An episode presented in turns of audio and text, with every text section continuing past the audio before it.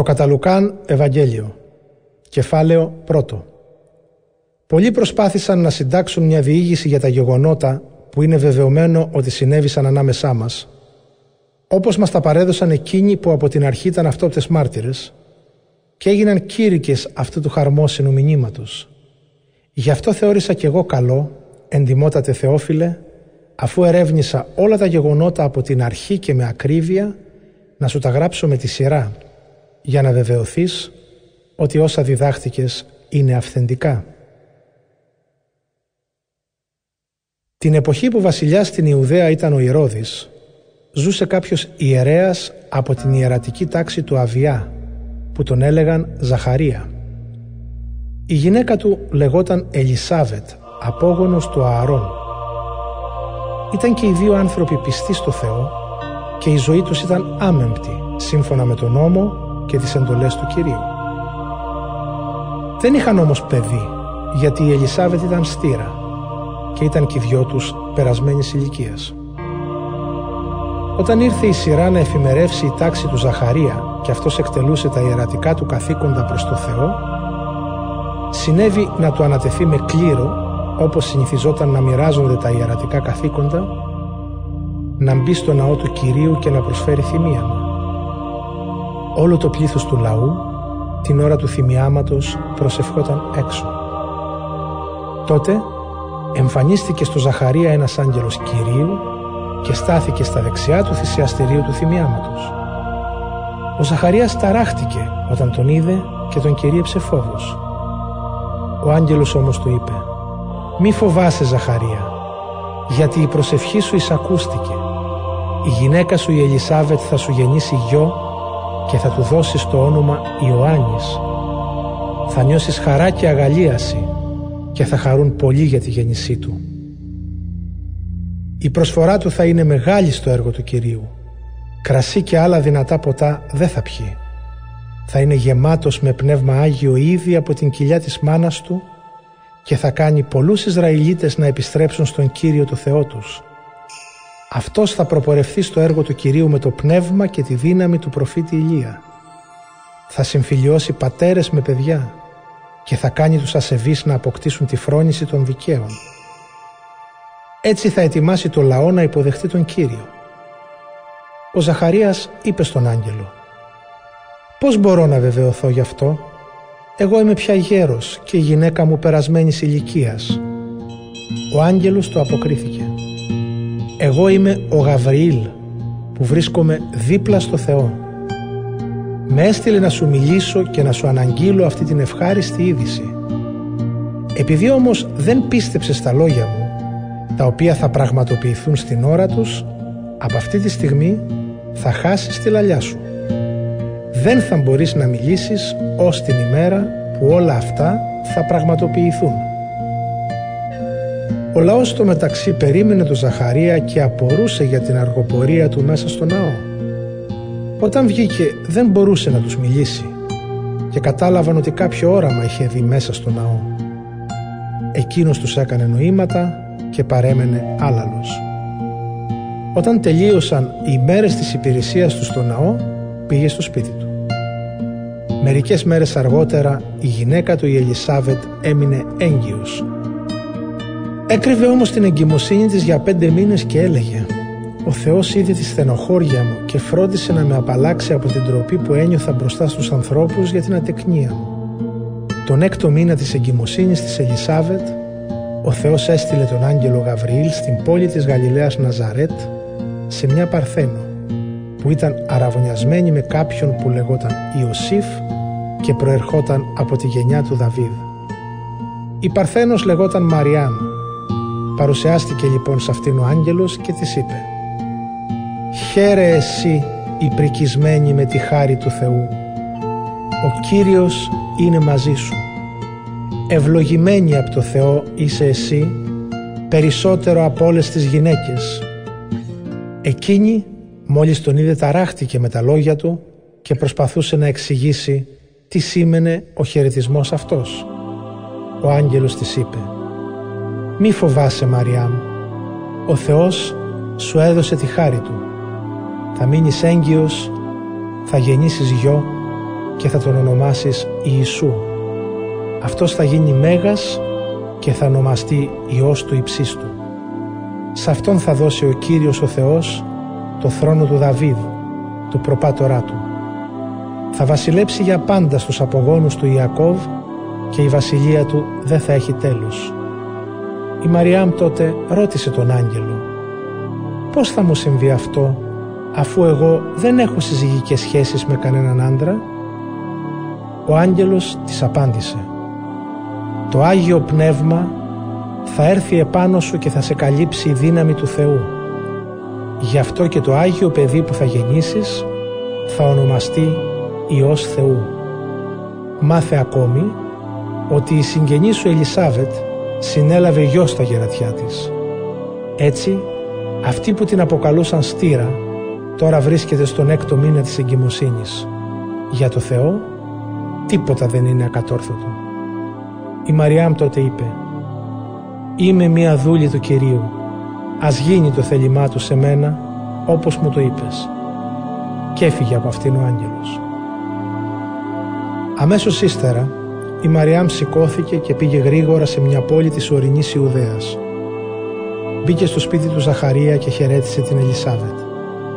Μόλις εκείνη άκουσε το χαιρετισμό της Μαρίας, το βρέφος που ήταν στα σπλάχνα της σκύρτησε. Η Ελισάβετ τότε πλημμύρισε με το Άγιο Πνεύμα και φώναξε με δυνατή φωνή. «Ευλογημένη από το Θεό είσαι εσύ, περισσότερο από όλες τις γυναίκες ευλογημένο και το παιδί που έχεις στα σπλάχνα σου. Αλλά πώς μου έγινε αυτή η τιμή να με επισκεφθεί η μητέρα του Κυρίου μου; Μόλις έφτασε στα αυτιά μου η φωνή του χαιρετισμού σου, σκύρτησε από αγαλίαση το παιδί στα σπλάχνα μου. Χαράς σε αυτήν που πίστεψε ότι θα εκπληρωθούν τα λόγια που της είπε ο Κύριος. Η Μαριάμ τότε είπε «Η ψυχή μου δοξάζει τον Κύριο και το πνεύμα μου νιώθει αγαλίαση για το Θεό, το σωτήρα μου, γιατί έδειξε την ευμένειά Του στην ταπεινή Του δούλη. Από τώρα θα με καλοτυχίζουν όλες οι γενιές, γιατί ο δυνατός Θεός έκανε σε μένα έργα θαυμαστά. Άγιο είναι το όνομά Του και το έλεος Του υπάρχει από γενιά σε γενιά, σ' όσους με δέους Τον υπακούνε.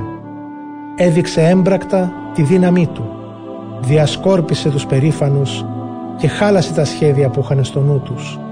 Καθαίρεσε άρχοντας από τους θρόνους τους και ταπεινούς ανύψουσε. Ανθρώπους που πεινούσαν τους γέμισε με αγαθά και πλούσιους τους έδιωξε με χέρια αδιανά. Βοήθησε το δούλο του τον Ισραήλ μην ξεχνώντας την υπόσχεση που είχε δώσει στους προγόνους μας ότι δηλαδή θα σπλαχνιστεί τον Αβραάμ και τους απογόνους του για παντοτινά. Η Μαριάμ Έμεινε με την Ελισάβετ περίπου τρεις μήνες και ύστερα γύρισε στο σπίτι της. Όταν συμπληρώθηκε ο καιρός να γεννήσει, η Ελισάβετ έκανε γιο. Οι γείτονες και οι συγγενείς άκουσαν ότι ο Κύριος έδειξε μεγάλη ευσπλαχνία σε αυτήν και χαίρονταν μαζί της. Όταν το παιδί έγινε οκτώ ημερών, ήρθαν να του κάνουν περιτομή και ήθελαν να του δώσουν το όνομα Ζαχαρίας, όπως λεγόταν ο πατέρας του. Η μητέρα του όμως είπε «Όχι, θα ονομαστεί Ιωάννης». Τότε της είπαν «Μα δεν υπάρχει κανένας από τους συγγενείς σου που να έχει το όνομα αυτό».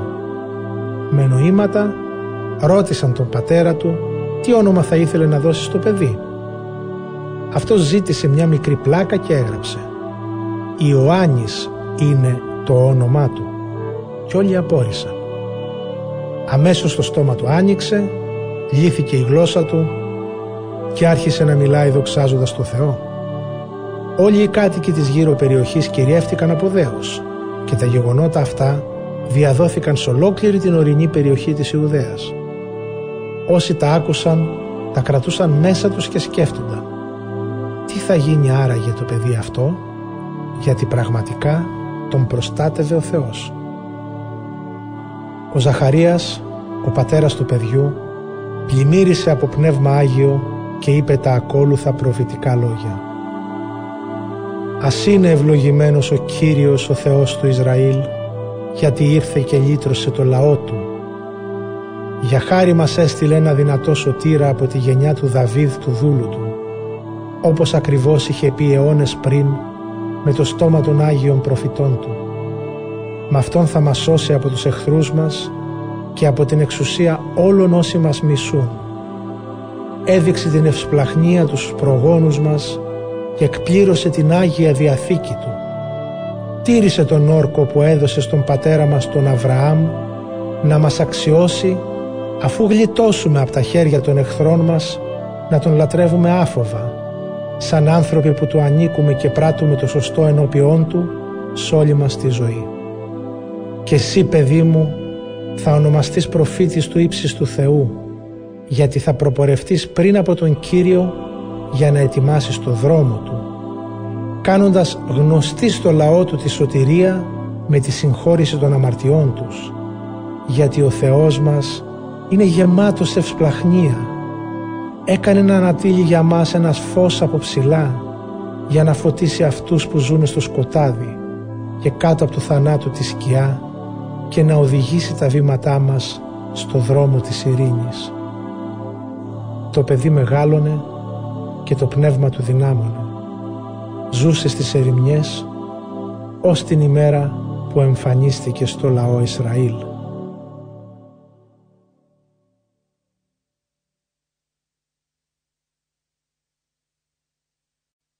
Κεφάλαιο δεύτερο Τις ημέρες εκείνες ο Κέσαρας Αύγουστος έβγαλε διάταγμα να απογραφτεί όλη η οικουμένη.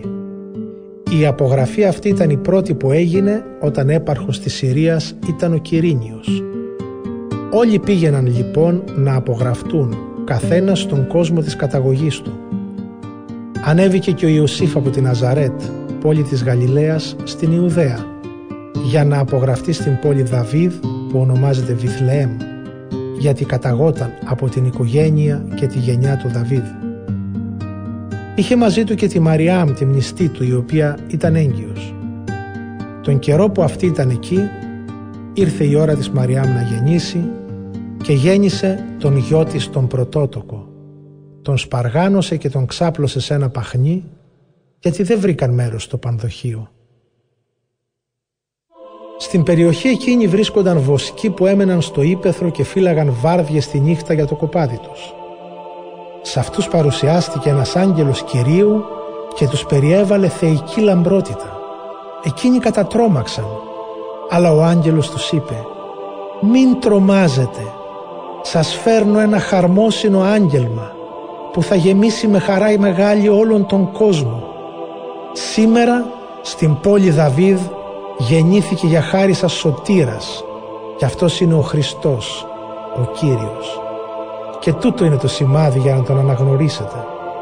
Θα βρείτε ένα βρέφος παργανωμένο και ξαπλωμένο μέσα σε ένα παχνί. Ξαφνικά, κοντά στον άγγελο παρουσιάστηκε ένα πλήθος από την ουράνια στρατιά των αγγέλων, οι οποίοι υμνούσαν το Θεό και έλεγαν Δόξα εν υψίστης Θεό και επιγής ειρήνη εν ανθρώπης ευδοκία. Όταν οι άγγελοι έφυγαν στον ουρανό, οι βοσκοί είπαν μεταξύ τους «Ας πάμε λοιπόν ως τη Βιθλεέμ να δούμε αυτά που έγιναν και που μας έκανε γνωστά ο Κύριος». Τρέχοντας ήρθαν και βρήκαν τη Μαριάμ και τον Ιωσήφ και το βρέφος ξαπλωμένο στο παχνί.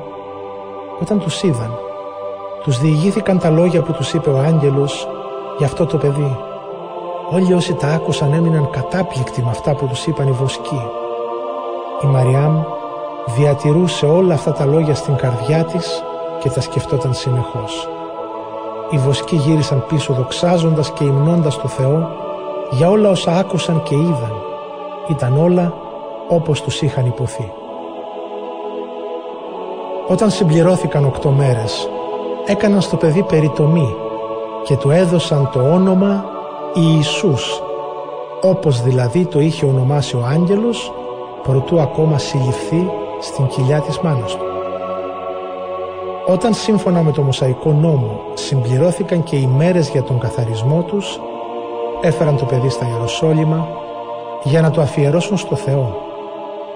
Σύμφωνα με τον νόμο του Κυρίου, αν το πρώτο παιδί που φέρνει μια γυναίκα στον κόσμο είναι αγόρι, πρέπει να θεωρείται αφιερωμένο στον Κύριο.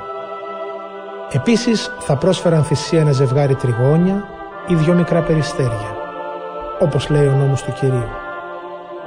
Στα Ιεροσόλυμα βρισκόταν ένας άνθρωπος που τον έλεγαν Σιμεών. Ήταν πιστός και ευλαβής. Περίμενε τη σωτηρία του Ισραήλ και τον καθοδηγούσε το Πνεύμα το Άγιο. Του είχε φανερώσει λοιπόν το Άγιο Πνεύμα ότι δεν θα πεθάνει προτού να δει το Μεσσία. Τότε το Άγιο Πνεύμα του υπέδειξε να πάει στο ναό. Μόλις οι γονείς έφεραν εκεί το παιδί, τον Ιησού, για να κάνουν γι' αυτό τα έθιμα του νόμου, τον πήρε στην αγκαλιά του, δόξασε το Θεό και είπε «Τώρα Κύριε, μπορείς να αφήσεις το δούλο σου να πεθάνει ειρηνικά όπως το υποσχέθηκες, γιατί τα μάτια μου είδαν το σωτήρα που ετοίμασες για όλους τους λαούς, φως που θα φωτίσει τα έθνη και θα δοξάσει το λαό σου τον Ισραήλ. Ο Ιωσήφ και η μητέρα του θαύμαζαν για όσα λέγονταν γι' αυτό. Ο Σιμεών τους ευλόγησε και είπε στην Μαριάμ τη μητέρα του Ιησού «Αυτός θα γίνει αιτία να καταστραφούν ή να σωθούν πολλοί Ισραηλίτες. Θα είναι σημείο αντιλεγόμενο για να φανερωθούν οι πραγματικές διαθέσεις πολλών. Όσο για σένα, ο πόνος για το παιδί σου θα διαπεράσει την καρδιά σου σαν δίκοπο μαχαίρι. Στα Ιεροσόλυμα ζούσε μια γυναίκα που προφήτευε και την έλεγαν Άννα. Ήταν φυγατέρα του Φανουήλ από τη φυλή Ασύρ. Αυτή ήταν πολύ ηλικιωμένη. Έζησε 7 χρόνια με τον άντρα της μετά το γάμο και τώρα χείρα, ηλικίας 84 χρονών, δεν έφευγε από το ναό, αλλά λάτρευε το Θεό νύχτα και μέρα με νηστείες και προσευχές. Αυτή παρουσιάστηκε εκείνη την ώρα και δοξολογούσε το Θεό και μιλούσε για το παιδί σε όλους όσοι στην Ιερουσαλήμ περίμεναν τη λύτρωση. Όταν έκαναν όλα όσα πρόσταζε ο νόμος του Κυρίου, γύρισαν στη Γαλιλαία, στην πόλη τους τη Ναζαρέτ. Στο μεταξύ το παιδί μεγάλωνε και το πνεύμα του δυνάμωνε. Ήταν γεμάτος σοφία και η χάρη του Θεού ήταν μαζί του. Κάθε χρόνο, τη γιορτή του Πάσχα, οι γονείς του Ιησού πήγαιναν στην Ιερουσαλήμ. Όταν έγινε 12 χρονών, ανέβηκαν στα Ιεροσόλυμα στη γιορτή όπως συνήθιζαν. Όταν τέλειωσε η γιορτή και γύρισαν πίσω, το παιδί ο Ιησούς παρέμεινε στην Ιερουσαλήμ χωρίς να το ξέρουν ο Ιωσήφ και η μητέρα του. Νομίζοντας ότι ήταν μέσα στο πλήθος των προσκυνητών, περπάτησαν μιας μέρας δρόμο και ύστερα άρχισαν να τον αναζητούν ανάμεσα στους συγγενείς και τους γνωστούς. Δεν τον βρήκαν όμως και γύρισαν στην Ιερουσαλήμ να τον αναζητήσουν. Τον βρήκαν ύστερα από τρεις μέρες στο ναό, καθισμένον ανάμεσα στους νομοδιδασκάλους, να τους ακούει και να τους κάνει ερωτήσεις. Όλοι όσοι τον άκουγαν έμεναν κατάπληκτοι για την νοημοσύνη και τις απαντήσεις του. Μόλις τον είδαν οι γονείς του, απόρρισαν και η μητέρα του του είπε «Παιδί μου, γιατί μας το έκανες αυτό» Ο πατέρας σου και εγώ σε αναζητούσαμε με πολλή αγωνία. Ο Ιησούς τους απάντησε «Γιατί με αναζητούσατε, δεν ξέρατε ότι πρέπει να βρίσκομαι στο σπίτι του πατέρα μου». Εκείνοι όμως δεν κατάλαβαν τα λόγια που τους είπε. Ο Ιησούς κατέβηκε μαζί τους και ήρθε στη Ναζαρέτ και ζούσε κοντά τους με υπακοή. Η μητέρα του όμως διατηρούσε μέσα στην καρδιά της όλα αυτά τα λόγια ο Ιησούς μεγάλωνε και πρόκοβε στη σοφία και η χάρη που είχε ευαριστούσε το Θεό και τους ανθρώπους.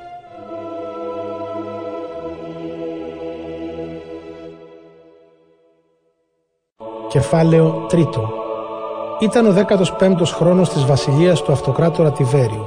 Επίτροπος της Ιουδαίας ήταν ο Πόντιος Πιλάτος. Τετράρχης της Γαλιλαίας ήταν ο Ηρώδης, της Ιτουρέας και της Τραχονίτιδας ο Φίλιππος, ο αδελφός του, και της Αβυλινής Ολυσανίας. Αρχιερείς ήταν ο Άννας και ο Καϊάφας. Τότε δόθηκε εντολή από το Θεό στο γιο του Ζαχαρία τον Ιωάννη που ήταν στην έρημο. Έτσι αυτός, πήγε σε όλα τα περίχωρα του Ιορδάνη και κήρυτε να μετανοήσουν οι άνθρωποι και να βαφτιστούν για να συγχωρηθούν οι αμαρτίες τους όπως είναι γραμμένο στο βιβλίο του προφήτη Ισαΐα ο οποίος είχε πει «Μια φωνή βροντοφωνάζει στην έρημο. Ετοιμάστε το δρόμο για τον Κύριο, ισιώστε τα μονοπάτια να περάσει.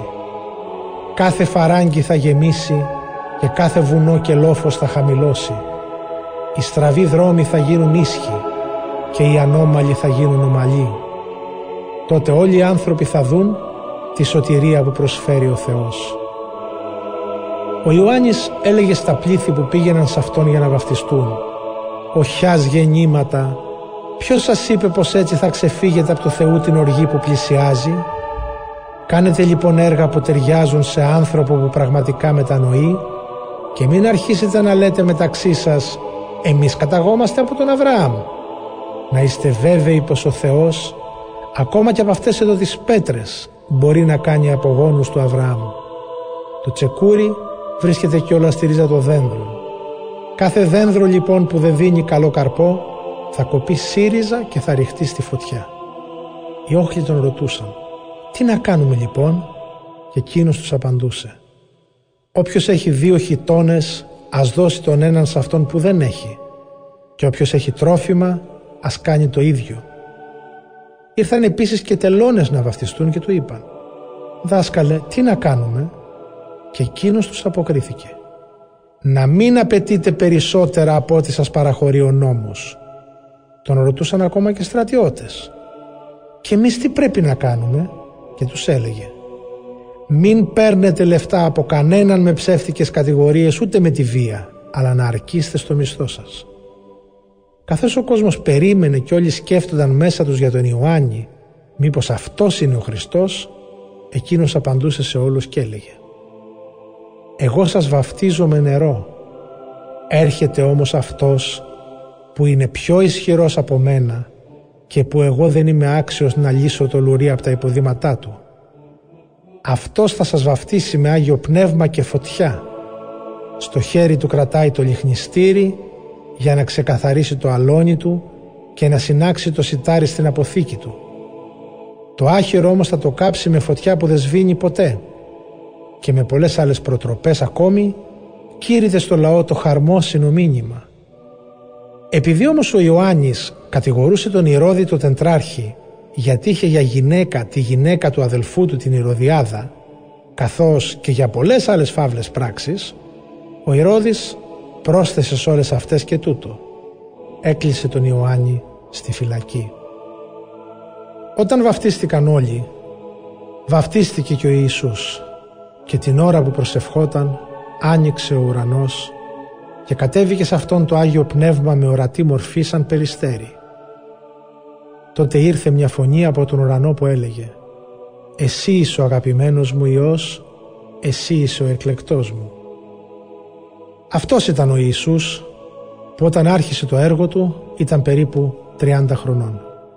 Καθώς νόμιζαν ήταν γιος του Ιωσήφ, του Ηλί, του Ματθάν, του Λεβί, του Μελχή, του Ιωαννά, του Ιωσήφ, του Ματαθίου, του Αμός, του Ναούμ, του Εσλίμ, του Ναγκέ, του Μαάθ, του Ματαθίου, του Σεμεή, του Ιωσήχ, του Ιωδά, του Ιωαννάν, του Ρισά, του Ζωροβάβελ, του Σαλαθιήλ, του Νιρί, του Μελχή, του Αδί, του Κοσάμ, του Ελμοδάμ, του Ήρ, του Ιωσή, του Ελιέζερ, του Ιωρίμ, του Ματθάτ, του Λεβί, του Σιμεών, του Ιούδα, του Ιωσήφ, του Ιωνά, του Ελιακίμ, του Μελεά, του Μαϊνάν, του Ματαθά, του Νάθαν, του Δαβίδ,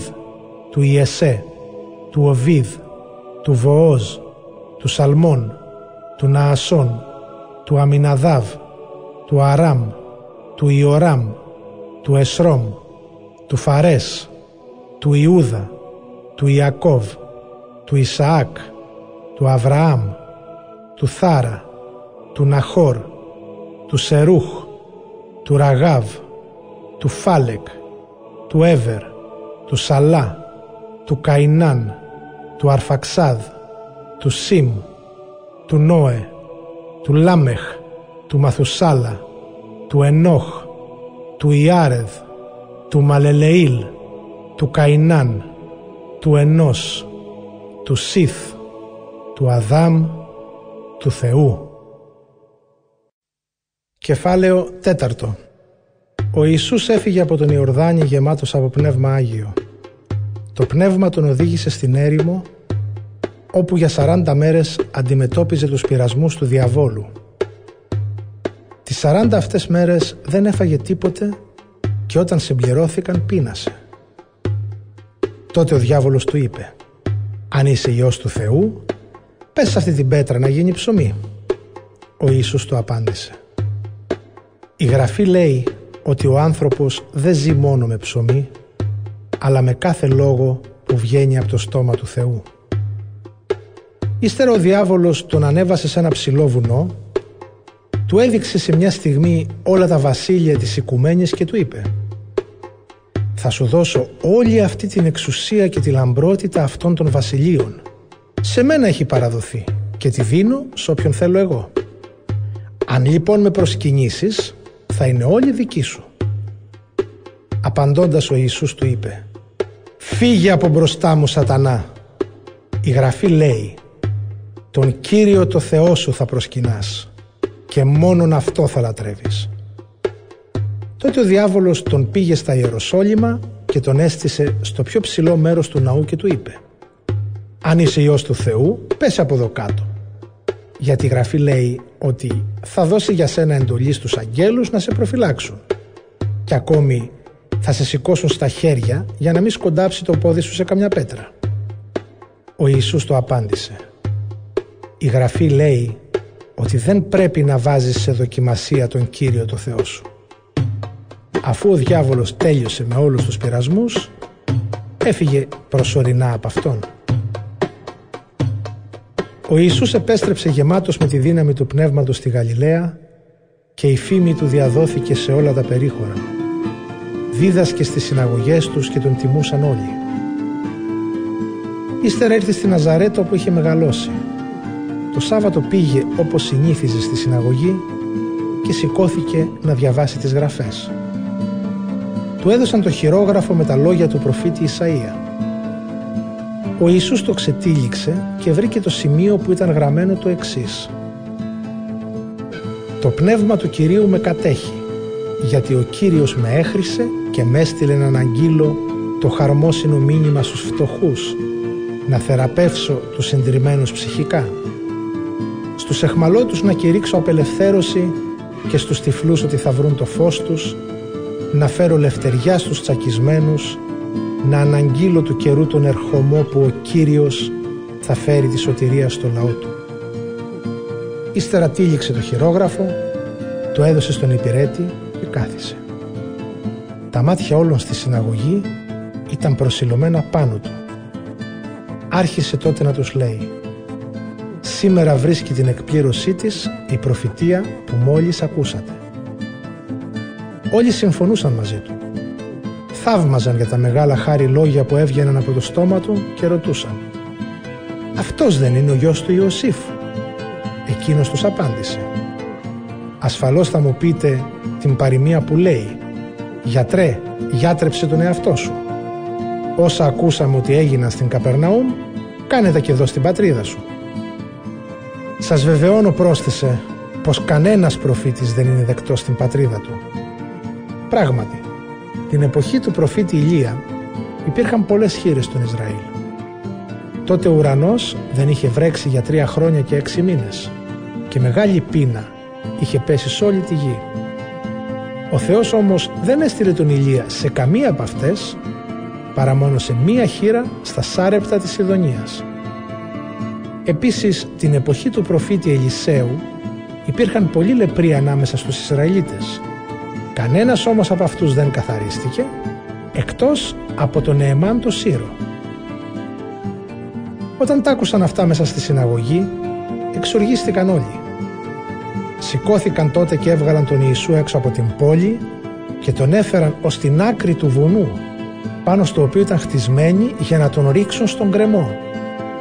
Αυτός όμως πέρασε από ανάμεσά τους και έφυγε. Κατέβηκε στην Καπερναούμ πόλη της Γαλιλαίας και το Σάββατο τους δίδασκε.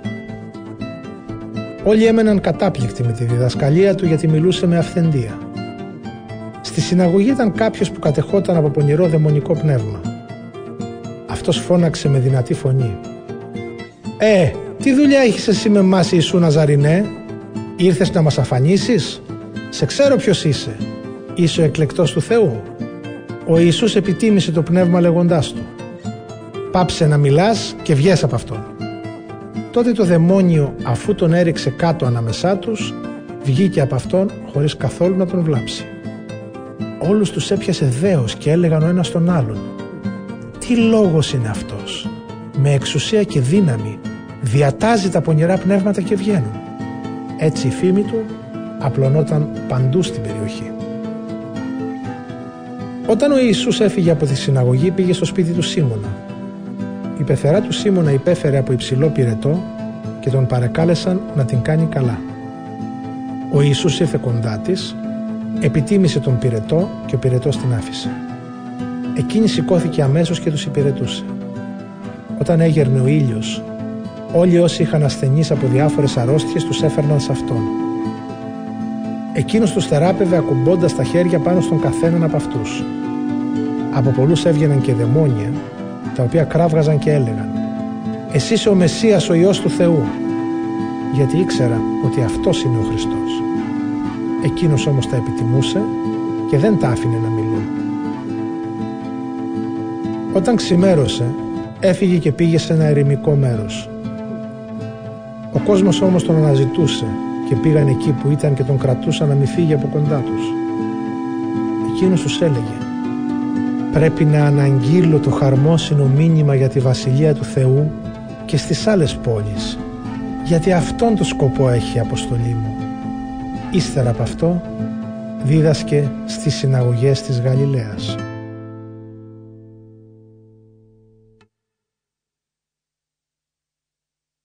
Κεφάλαιο 5 Καθώς τα πλήδη συνοστίζονταν κάποτε γύρω του για να ακούσουν το Λόγο του Θεού και εκείνος στεκόταν στην όχθη της λίμνης Γενισαρέτ είδε δυο ψαροκάικα στην άκρη της λίμνης. Οι ψαράδες είχαν κατεβεί από αυτά και έπλαιναν τα δίχτυα. Εκείνος ανέβηκε σε ένα από τα ψαροκάικα, σε αυτό που ήταν του Σίμωνα και τον παρακάλεσε να τραβηχτεί λίγο από την ξηρά. Κάθισε στο ψαροκάικο και από αυτό δίδασκε τα πλήθη. Όταν τελείωσε την ομιλία του, είπε στο Σίμωνα «Πήγαινε στα βαθιά και ρίξτε τα δίχτυα σας για ψάρεμα». Ο Σίμων το αποκρίθηκε. «Διδάσκαλε, όλη τη νύχτα παιδευόμασταν και δεν πιάσαμε τίποτα. Επειδή όμως το λες εσύ, θα ρίξω το δίχτυ». Το έριξαν και έπιασαν πάρα πολλά ψάρια. Τόσα που το δίχτυ τους άρχισε να σκίζεται. Με νεύματα ειδοποίησαν τους συνεταίρους τους που ήταν στο άλλο πλοίο να έρθουν να τους βοηθήσουν. Εκείνοι ήρθαν και γέμισαν και τα δύο ψαροκάικα σε σημείο που να κινδυνεύουν να βυθιστούν. Όταν ο Σίμων Πέτρος είδε τι έγινε, έπεσε στα γόνατα του Ιησού και του είπε «Βγες από το καΐκι μου Κύριε, γιατί είμαι άνθρωπος αμαρτωλός». Αυτά τα είπε γιατί είχε κυριευτεί από δέος αυτός και όλοι όσοι ήταν μαζί του για τα πολλά ψάρια που είχαν πιάσει. Το ίδιο συνέβη και με τα παιδιά του Ζεβεδαίου, τον Ιάκωβο και τον Ιωάννη που ήταν συνεργάτες του Σίμωνα. Ο Ιησούς τότε είπε στο Σίμωνα «Μη φοβάσαι, από τώρα θα ψαρεύεις ανθρώπους».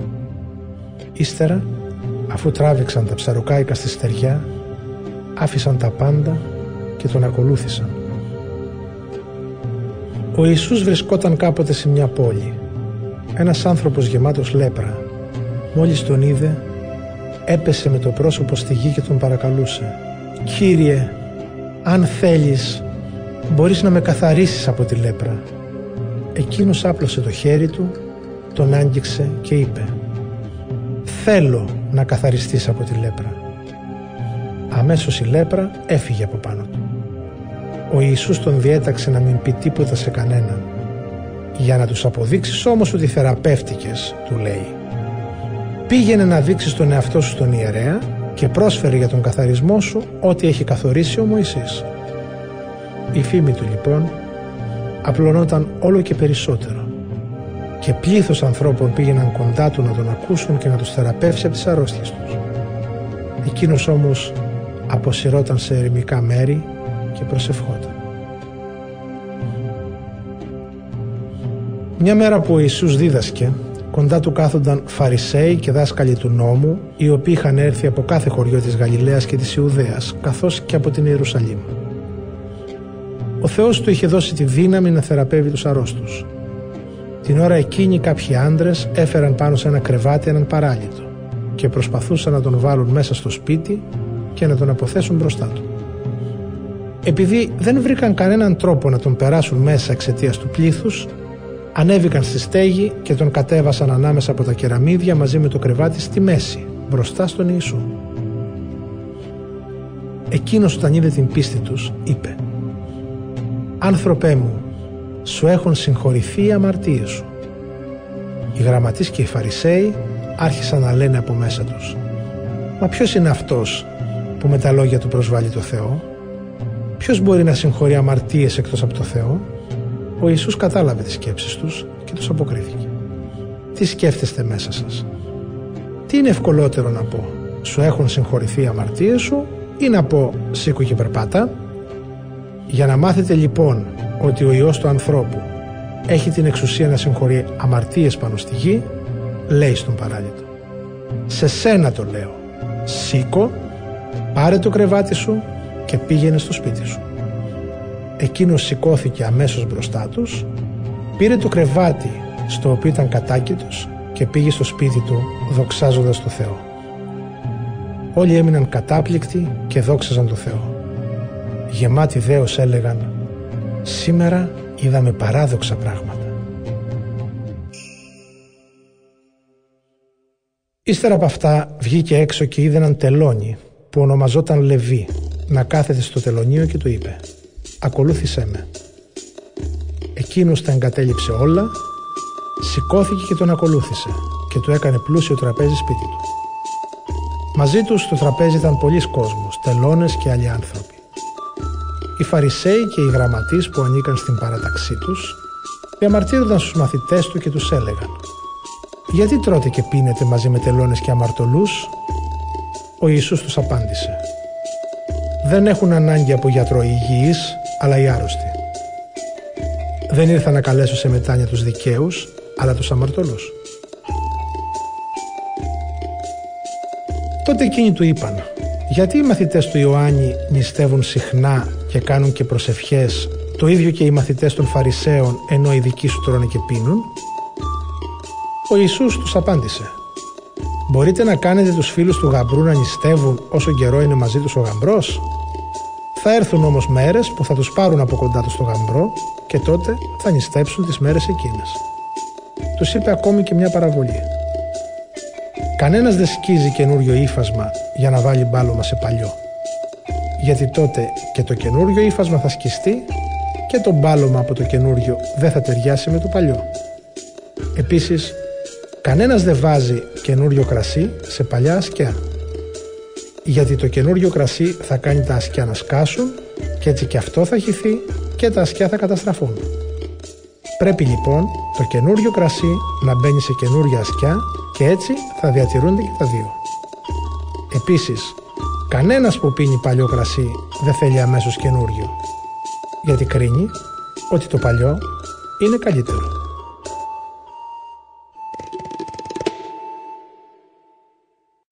Κεφάλαιο 6 Το δεύτερο Σάββατο μετά το πρώτο του Πάσχα συνέβη να περνάει ο Ιησούς μέσα από σπαρμένα χωράφια.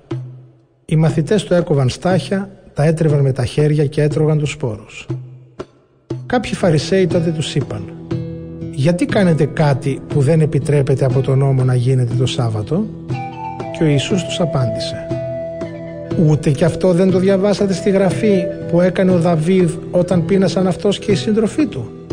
Μπήκε στο ναό του Θεού, πήρε και έφαγε και έδωσε και στους άντρες του τους άρτους της προθέσεως που δεν επιτρέπεται από τον νόμο να φάνε παρά μόνο οι ιερείς και τους είπε καταλήγοντας «Ο Υιός του ανθρώπου εξουσιάζει και το Σάββατο».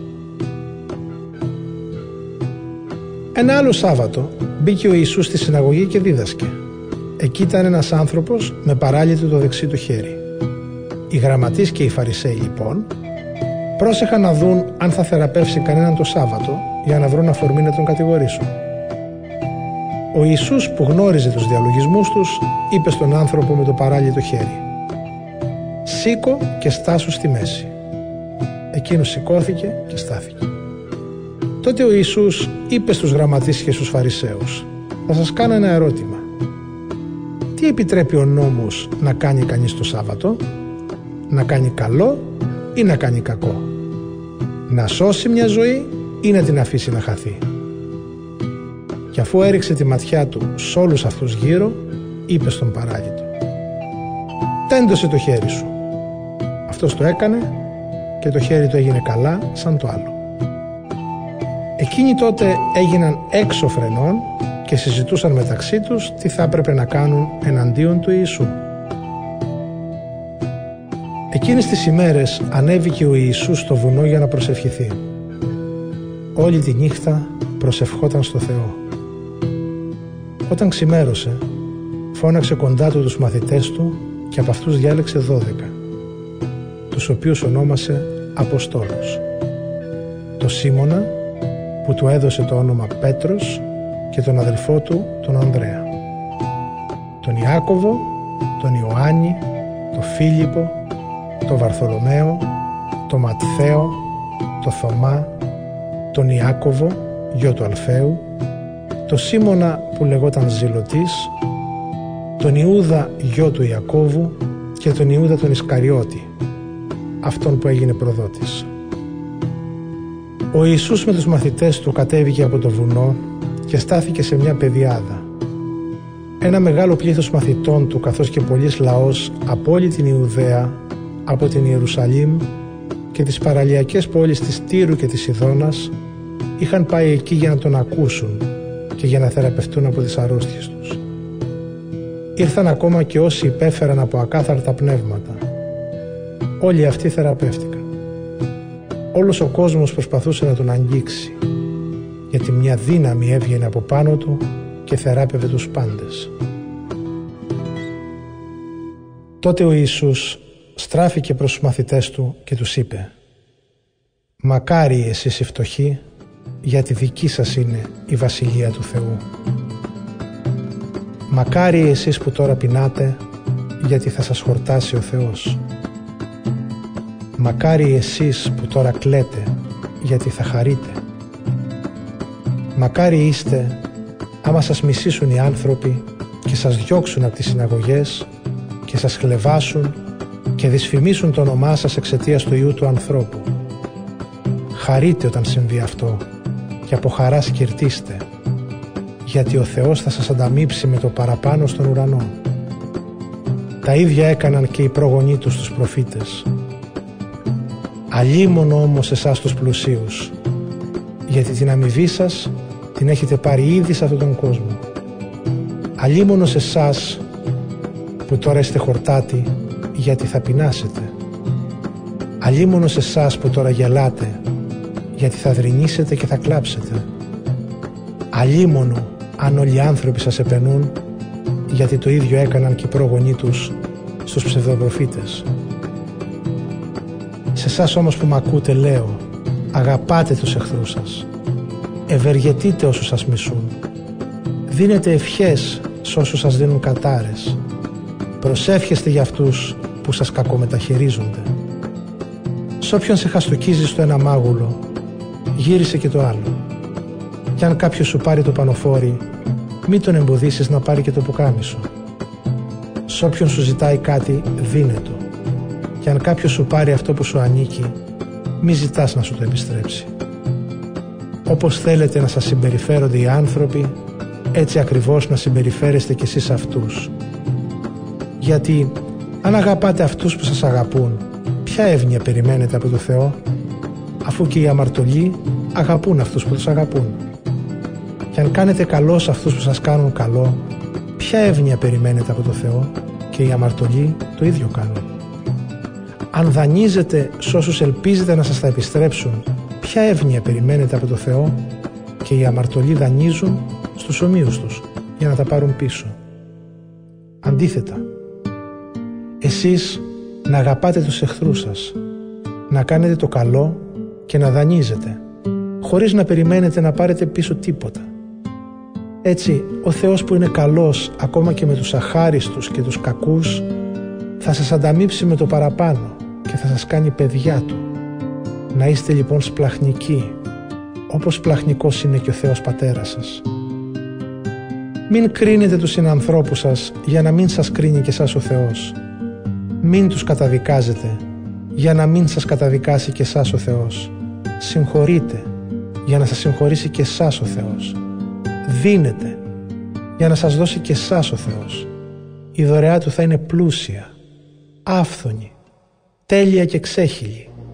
Γιατί ό,τι μέτρο χρησιμοποιείτε για τους άλλους, το ίδιο θα χρησιμοποιήσει και για σας ο Θεός. Επίσης τους είπε ο Ιησούς και μια παρομοίωση. Μπορεί ένας τυφλός να οδηγήσει έναν άλλο τυφλό. Δεν θα πέσουν και οι δύο στο χαντάκι. Ένας μαθητής δεν μπορεί να είναι πάνω από το δασκαλό του. Όποιος όμως καταρτιστεί τέλεια, μπορεί να φτάσει το δασκαλό του. Γιατί βλέπεις το σκουπιδάκι στο μάτι του αδελφού σου και δεν νιώθεις ολόκληρο δοκάρι που είναι στο δικό σου μάτι. Πώς μπορείς να λες τον αδελφό σου «Αδελφέ, άφησε να βγάλω το σκουπιδάκι από το μάτι σου» όταν εσύ ο ίδιος δεν βλέπεις ολόκληρο δοκάρι στο μάτι σου.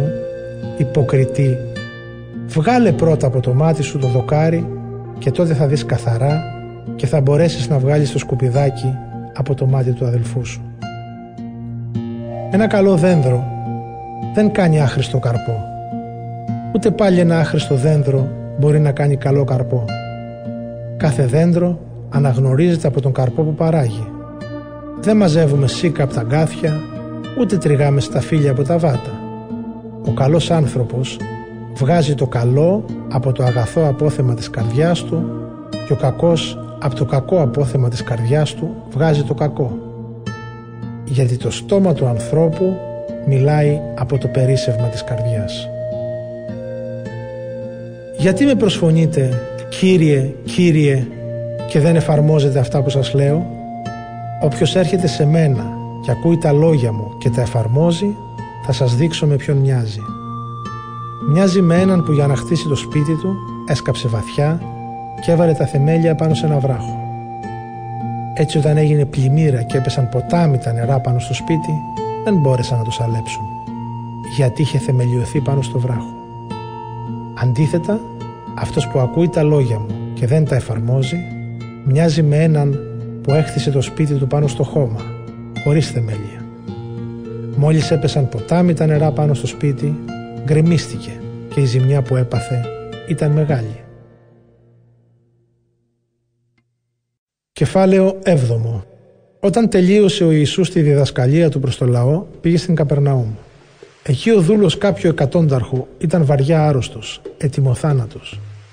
Ο εκατόνταρχος που αγαπούσε πολύ το δούλο του, όταν άκουσε για τον Ιησού, έστειλε Ιουδαίους πρεσβυτέρους να τον παρακαλέσουν να έρθει να σώσει το δούλο του. Εκείνοι πήγαν στον Ιησού και τον θερμοπαρακαλούσαν. «Αξίζει να τον βοηθήσεις», του έλεγαν, «γιατί αγαπάει το έθνος μας και τη συναγωγή μας αυτός την έχτισε». Όταν όμως ο Ιησούς προχωρώντας μαζί τους είχε κιόλας φτάσει κοντά στο σπίτι, ο εκατόνταρχος έστειλε φίλους και του είπε «Κύριε μην κάνεις τον κόπο, δεν είμαι άξιος να σε δεχτώ στο σπίτι μου. Γι' αυτό και δεν θεώρησα τον εαυτό μου άξιο να σε επισκεφθεί. Ένα λόγο πες μόνο και θα γιατρευτεί ο δούλος μου. Εγώ ξέρω από εξουσία. Είμαι άνθρωπος κάτω από εξουσία και έχω και στρατιώτες στη διοίκησή μου.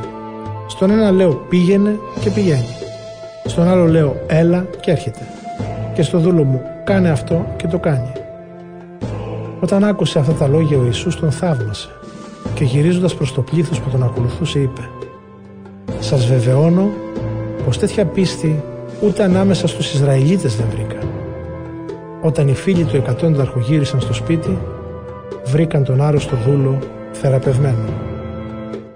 Ύστερα πήγε ο Ιησούς σε μια πόλη που λεγόταν Ναΐν. Μαζί του ήταν αρκετοί μαθητές και πολύ πλήθος.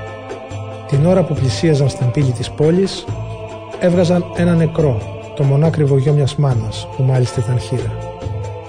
Κόσμος πολλής από την πόλη τη συνόδευε. Όταν είδε τη χείρα ο Κύριος, της πλαχνίστηκε και της είπε «Μην κλαις». Έπειτα προχώρησε, ακούμπησε τη σωρό και αφού στο μεταξύ αυτοί που βαστούσαν το φέρετρο σταμάτησαν, είπε «Νεαρέ, σε διατάζω να σηκωθείς. Ο νεκρός ανακάθισε και άρχισε να μιλάει.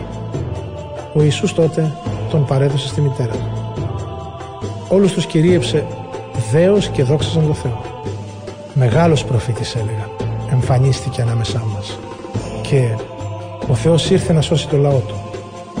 Έτσι διαδόθηκε αυτή η φήμη για τον Ιησού σε ολόκληρη την Ιουδαία και στα περίχωρα. Οι μαθητές του Ιωάννη του Βαπτιστή τον πληροφόρησαν για όλα όσα συνέβησαν. Τότε ο Ιωάννης φώναξε δύο από τους μαθητές του και τους έστειλε να ρωτήσουν τον Ιησού «Εσύ είσαι ο Μεσσίας που είναι να έρθει ή να περιμένουμε κανέναν άλλο» Αυτοί πήγαν στον Ιησού και του είπαν «Ο Ιωάννης ο Βαπτιστής μας έστειλε σε σένα και ρωτάει αν εσύ είσαι ο Μεσσίας που πρόκειται να έρθει ή να περιμένουμε άλλον». Εκείνη την ώρα ο Ιησούς είχε γιατρέψει πολλούς αρρώστους, βαριά ασθενείς και δαιμονισμένους και χάρισε το φως σε πολλούς τυφλούς. Έτσι γύρισε και τους είπε «Να πάτε να πείτε στον Ιωάννη αυτά που είδατε και ακούσατε.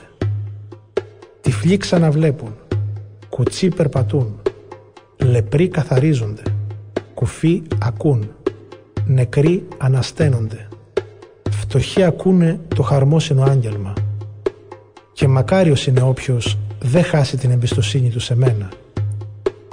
Όταν έφυγαν οι μαθητές του Ιωάννη, ο Ιησούς άρχισε να μιλάει στον κόσμο για τον Ιωάννη. Τι βγήκατε να δείτε στην έρημο, ένα καλάμι που το πάει πέρα δόθε ο άνεμος ή μήπως βγήκατε να δείτε κανέναν ντυμένο με πολυτελή ρούχα; Όσοι φοράνε λαμπρά ρούχα και ζουν με απολαύσεις βρίσκονται στα ανάκτορα. Τι βγήκατε λοιπόν να δείτε, έναν προφήτη, δεν είναι έτσι; Ναι, σας βεβαιώνω μάλιστα πως αυτός είναι περισσότερο από προφήτης. Είναι αυτός για τον οποίο λέει η Γραφή «Εγώ στέλνω τον αγγελιοφόρο μου πριν από σένα για να προετοιμάσει το δρόμο σου». Σας βεβαιώνω πως μάνα δεν γέννησε ως τώρα προφήτη πιο μεγάλα από τον Ιωάννη του Βαπτιστή. Ο πιο μικρός όμως στη Βασιλεία του Θεού είναι μεγαλύτερός του.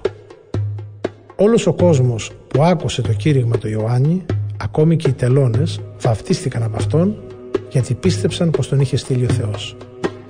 Αντίθετα, οι Φαρισαίοι και οι νομοδιδάσκαλοι, με το να μην βαφτιστούν από τον Ιωάννη, αρνήθηκαν αυτό που ήθελε ο Θεός για αυτούς.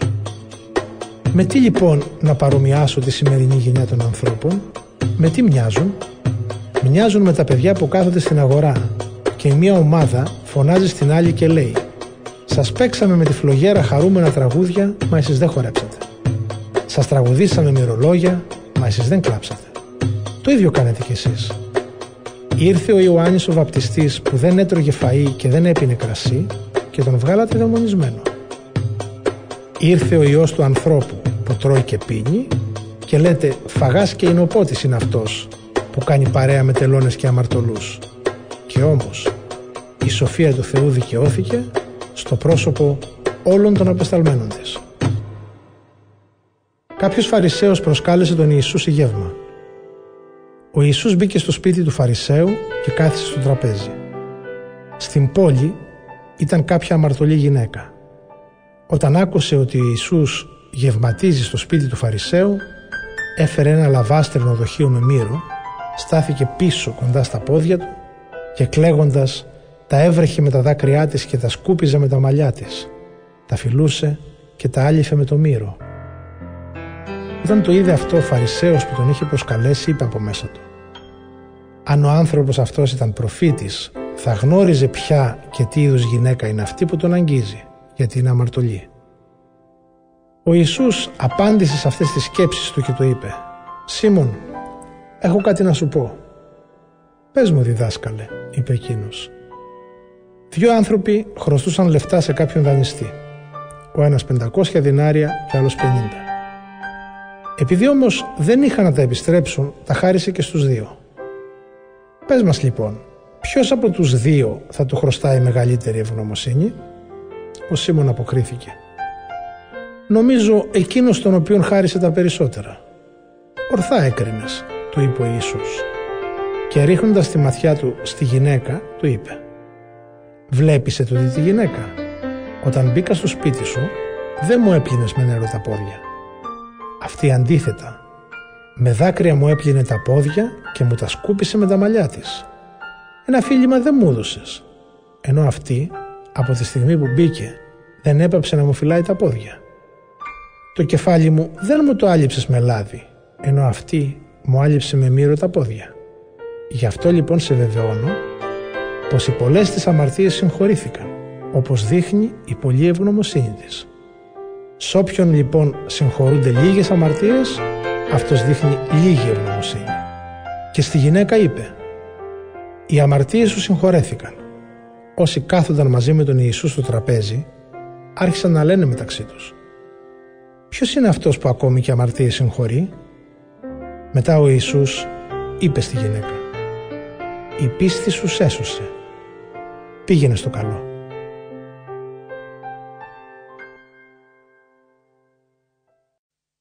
Κεφάλαιο 8 Λίγον καιρό αργότερα ο Ιησούς περιόδευε από πόλη σε πόλη και από χωριό σε χωριό, κηρύττοντας και φέρνοντας το χαρμόσυνο άγγελμα της Βασιλείας του Θεού. Μαζί του ήταν και οι δώδεκα μαθητές του, καθώς και μερικές γυναίκες που είχαν θεραπευτεί από αρρώστιες και βάσανα, από δαιμονικά πνεύματα και ασθένειες. Αυτές ήταν η Μαρία που ονομαζόταν Μαγδαληνή, από την οποία ο Ιησούς είχε βγάλει 7 δαιμόνια, η Ιωάννα η γυναίκα του Χουζά, αξιωματούχου του Ηρώδη, η Σουσάνα και άλλες πολλές που χρησιμοποιούσαν τα υπάρχοντά τους για να υπηρετούν τον Ιησού.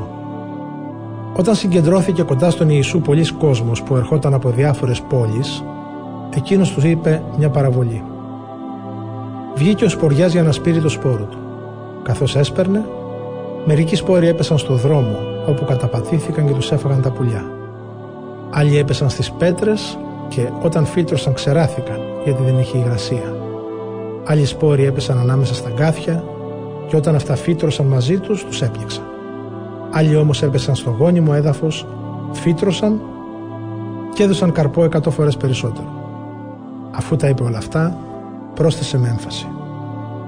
Όποιος έχει αυτιά για να ακούει, ας τα ακούει. Οι μαθητές του τότε τον ρωτούσαν «Τι σημαίνει η παραβολή αυτή» Εκείνος τους απάντησε «Σε εσάς έδωσε ο Θεός να γνωρίσετε τα μυστήρια της Βασιλείας Του, ενώ στους υπολείπους αυτά δίνονται με παραβολές, ώστε να κοιτάζουν αλλά να μην βλέπουν και να ακούνε αλλά να μην καταλαβαίνουν. Η παραβολή αυτή σημαίνει το εξής. Ο σπόρος είναι ο λόγος του Θεού. Οι σπόροι που έπεσαν στο δρόμο είναι εκείνοι που άκουσαν το λόγο του Θεού. Έρχεται όμως ύστερα ο διάβολος και τον παίρνει από τις καρδιές τους για να μην πιστέψουν και σωθούν.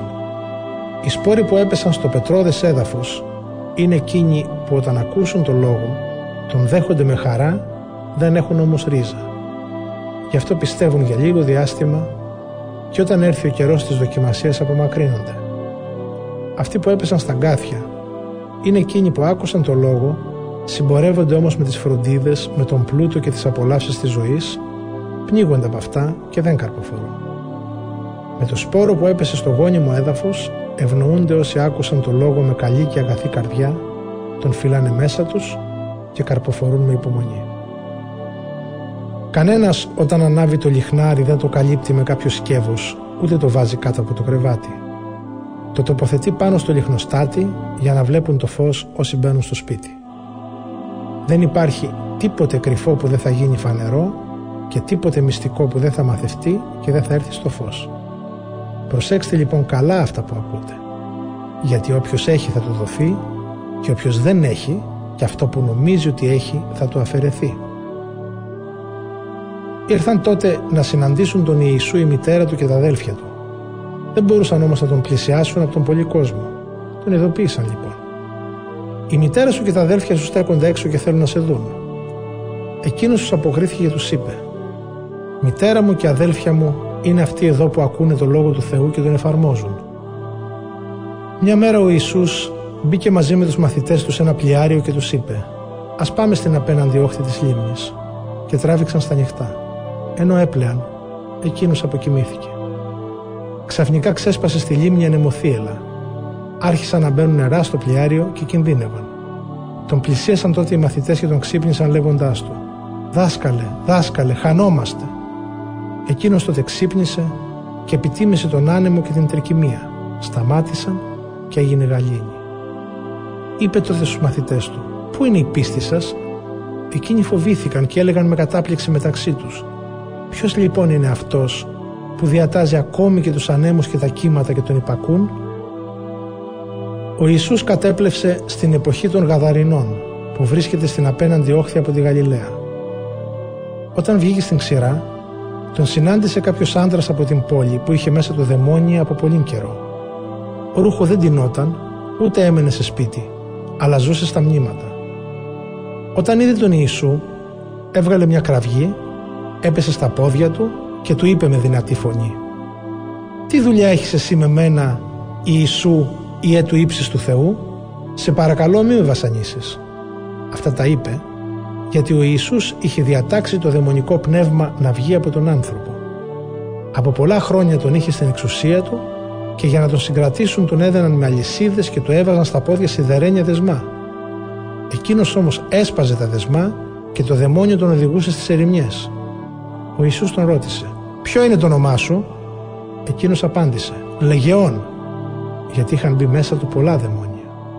Τα δαιμόνια λοιπόν τον παρακαλούσαν να μην τα διατάξει να πάνε στην Άβυσσο. Εκεί κοντά ήταν ένα κοπάδι από πολλούς χείρους που έβοσκαν στο βουνό και τα δαιμόνια παρακαλούσαν τον Ιησού να τους επιτρέψει να μπουν στους χείρους και τους το επέτρεψε. Βγήκαν λοιπόν από τον άνθρωπο και μπήκαν στους χείρους. Τότε το κοπάδι όρμησε προς τον κρεμό και πνίγηκε στη λίμνη. Μόλις οι βοσκοί είδαν τι έγινε, έφυγαν και το είπαν στην πόλη και στην Ήπεθρο. Βγήκαν οι άνθρωποι να δουν τι έγινε και ήρθαν κοντά στον Ιησού. Βρήκαν τον άνθρωπο από τον οποίο βγήκαν τα δαιμόνια να κάθεται δίπλα στον Ιησού, να φοράει ρούχα και να φέρεται λογικά και φοβήθηκαν. Όσοι είχαν δει τι έγινε, είπαν για το πόσο δαιμονισμένος σώθηκε. Τότε όλο το πλήθος από την περιοχή των Γαδάρων παρακαλούσαν τον Ιησού να φύγει από κοντά τους, γιατί τους είχε πιάσει μεγάλος φόβος. Εκείνος μπήκε στο πλοιάριο για να γυρίσει πίσω. Ο άνθρωπος από τον οποίο είχαν βγει τα δαιμόνια τον παρακαλούσε να τον πάρει μαζί του. Ο Ιησούς όμως του είπε να φύγει με τα παρακάτω λόγια. Γύρισε στο σπίτι σου και διηγήσου όσα έκανε σε σένα ο Θεός. Εκείνος έφυγε διαλαλώντας όλη την πόλη όσα έκανε σε αυτόν ο Ιησούς. Όταν επέστρεψε ο Ιησούς τον υποδέχθηκε το πλήθος γιατί όλοι περίμεναν τον ερχομό του. Τότε ήρθε κάποιος που τον έλεγαν Ιάιρο και ήταν άρχοντας της συναγωγής.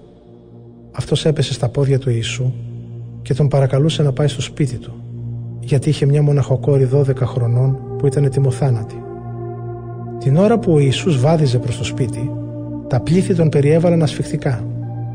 Κάποια γυναίκα που υπέφερε από αιμορραγία 12 χρόνια και είχε εξοδέψει όλη της την περιουσία στους γιατρούς, χωρίς κανένας να μπορέσει να την κάνει καλά, πήγε πίσω από τον Ιησού, άγγιξε την άκρη το ρούχο του και αμέσως η αιμορραγία της σταμάτησε. Τότε ο Ιησούς είπε «Ποιος με άγγιξε» Ενώ όλοι αρνιούνταν, ο Πέτρος και όσοι ήταν μαζί του έλεγαν «Διδάσκαλε, οι όχλοι έχουν στριμωχτεί κοντά σου και σε πιέζουν και εσύ λες ποιος με άγγιξε» Ο Ιησούς όμως είπε Κάποιος με άγγιξε, γιατί εγώ ένιωσα να βγαίνει από μένα δύναμη.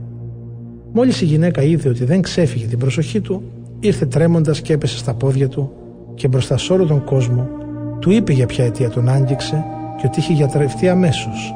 Εκείνος της είπε «Θάρρος κόρη μου, η πίστη σου σε έσωσε, πήγαινε στο καλό». Ενώ Ιησούς ακόμα μιλούσε ήρθε κάποιος από το σπίτι του άρχοντα της συναγωγής και του λέει: Η κόρη σου πέθανε. Μην ενοχλείς πια το δάσκαλο. Όταν το άκουσε ο Ιησούς του είπε: Εσύ μη φοβάσαι, μόνον πίστευε και θα σωθεί.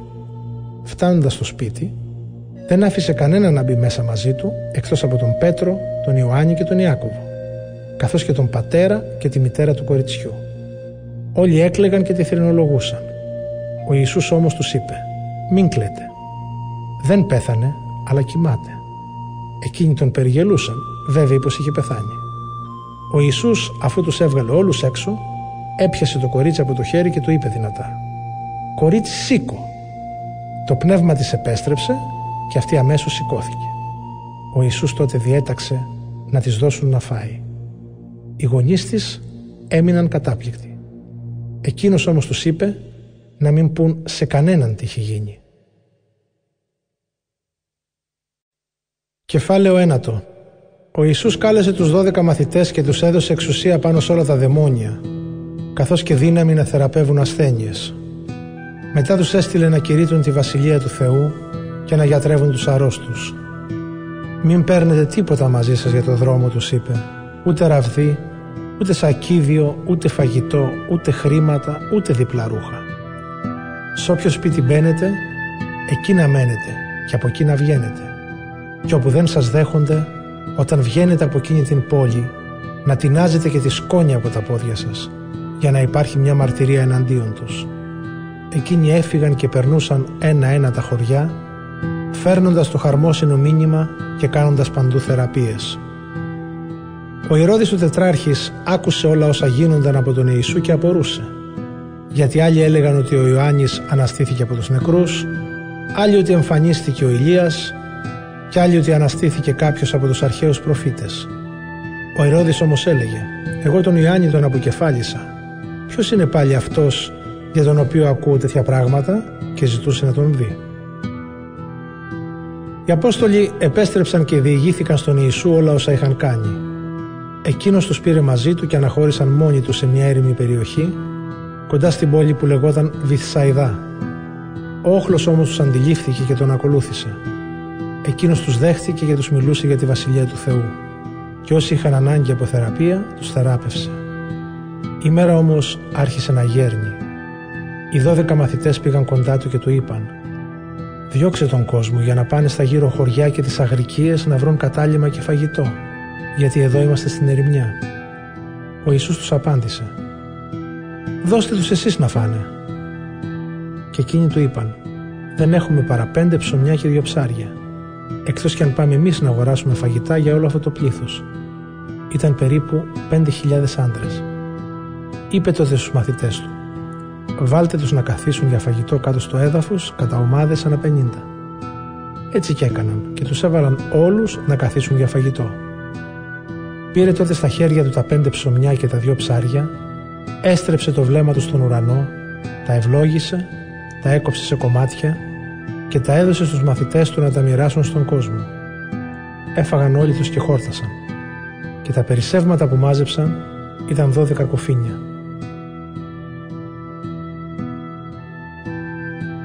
Κάποτε που ο Ιησούς προσευχόταν μόνος του, ήρθαν κοντά του οι μαθητές και εκείνος τους ρώτησε «Ποιος λέει ο κόσμος ότι είμαι» Άλλοι λένε ότι είσαι ο Ιωάννης ο βαπτιστής του απάντησαν. Άλλοι ο Ηλίας και άλλοι κάποιος από τους αρχαίους προφήτες που αναστήθηκε. Εκείνος τότε τους είπε «Και εσείς ποιος λέτε ότι είμαι» Ο Πέτρος απάντησε «Είσαι ο Μεσσίας που έστειλε ο Θεός». Ο Ιησούς τότε τους έδωσε αυστηρή διαταγή να μην το πούν αυτό σε κανένα. Ο Υιός του ανθρώπου τους είπε πρέπει να πάθει πολλά, να αποδοκιμαστεί από τους πρεσβυτέρους, τους αρχιερείς και τους γραμματείς, να θαρατωθεί και την τρίτη μέρα να αναστηθεί.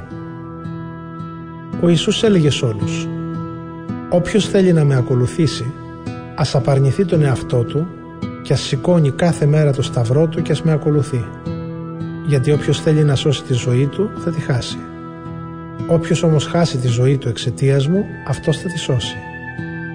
Τι ωφελείται ο άνθρωπος άμα κερδίσει όλον τον κόσμο, χάσει όμως τον εαυτό του η καταστραφή; Όποιος ντραπεί για εμένα και για τη διδασκαλία μου, θα ντραπεί για αυτόν και ο Υιός του ανθρώπου, όταν έρθει με τη λαμπρότητά του και τη λαμπρότητα του πατέρα του και των Αγίων Αγγέλων.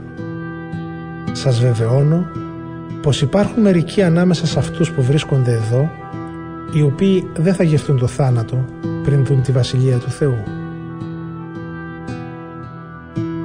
Οχτώ περίπου μέρες ύστερα από τότε που ο Ιησούς είπε αυτά τα λόγια, πήρε τον Πέτρο, τον Ιωάννη και τον Ιάκωβο και ανέβηκε στο βουνό να προσευχηθεί. Την ώρα που προσευχόταν, η όψη του προσώπου του έγινε διαφορετική και τα ρούχα του άσπρα και αστραφτερά. Ξαφνικά δύο άντρες άρχισαν να μιλούν μαζί του. Ήταν ο Μωυσής και ο Ηλίας, οι οποίοι παρουσιάστηκαν με λαμπρότητα και μιλούσαν για το θάνατό τους στην Ιερουσαλήμ με τον οποίο θα εκπλήρωνε την αποστολή του. Ο Πέτρος και οι σύντροφοί του είχαν πέσει σε ύπνο βαρύ. Όταν ξύπνησαν, είδαν τη λαμπρότητά του και τους δύο άντρες που στέκονταν δίπλα του. Την ώρα που αυτοί αποχωρίζονταν από τον Ιησού, ο Πέτρος του είπε «Διδάσκαλε, ωραία είναι να μείνουμε εδώ, να φτιάξουμε τρεις σκηνές, μία για σένα, μία για τον Μωυσή και μία για τον Ηλία». Δεν ήξερε τι έλεγε. Ενώ τα έλεγε αυτά, ήρθε ένα σύννεφο και το σκέπασε. Οι μαθητές καθώς βρέθηκαν μέσα στο σύννεφο, φοβήθηκαν. Μέσα από το σύννεφο ακούστηκε μια φωνή που έλεγε «Αυτός είναι ο Υιός μου ο αγαπητός, Αυτόν να ακούτε». Αφού ακούστηκε η φωνή αυτή, βρέθηκε ο Ιησούς μόνος. Αυτοί δεν μίλησαν καθόλου και τις ημέρες εκείνες δεν είπαν σε κανέναν τίποτα για αυτά που είδαν.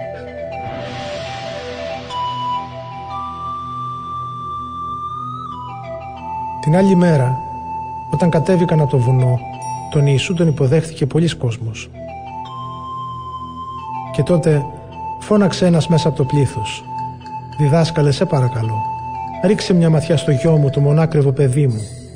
Τον πιάνει δαιμόνιο και ξαφνικά φωνάζει.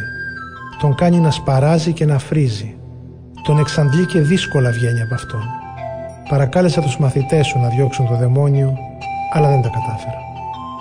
Ο Ιησούς απάντησε «Γενιά άπιστη και διαστραμμένη, ως πότε θα είμαι μαζί σας και θα σας ανέχομαι; Φέρε μου εδώ το γιο σου». Καθώς πήγαινε κοντά του, το δαιμόνιο έριξε κάτω το παιδί και το έκανε να σπαράζει.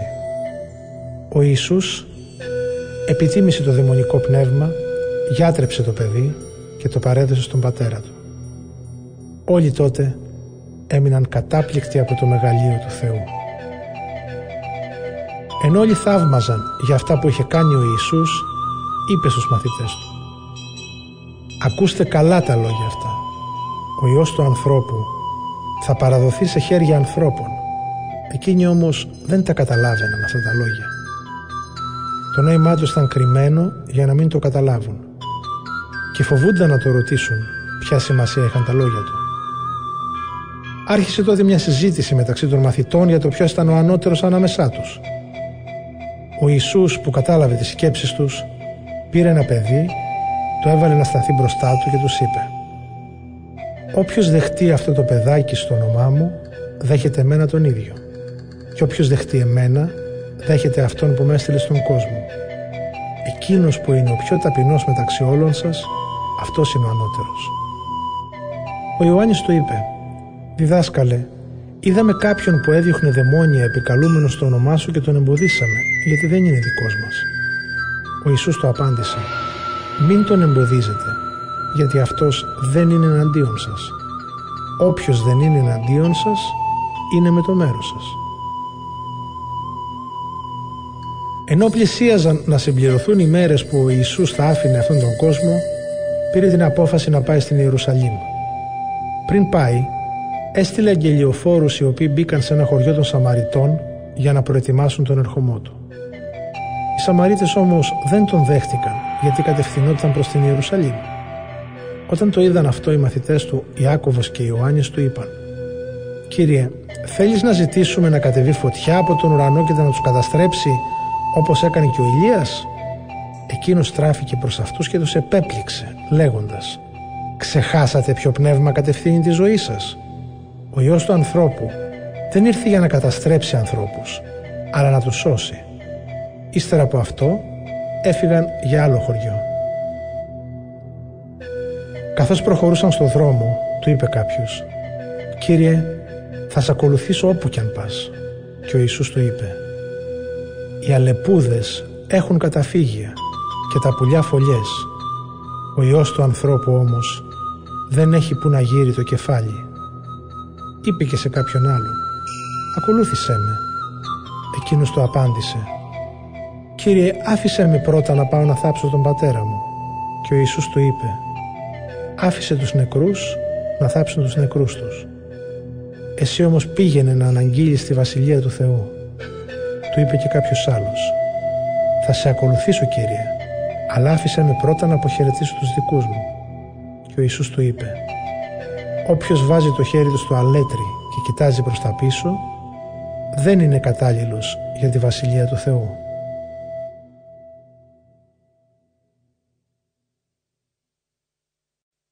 Κεφάλαιο 10 Ύστερα από αυτό, ο Κύριος διάλεξε και άλλους 70 μαθητές που τους έστειλε δύο-δύο πριν από αυτόν σε κάθε πόλη και τόπο που έμελε να επισκεφθεί.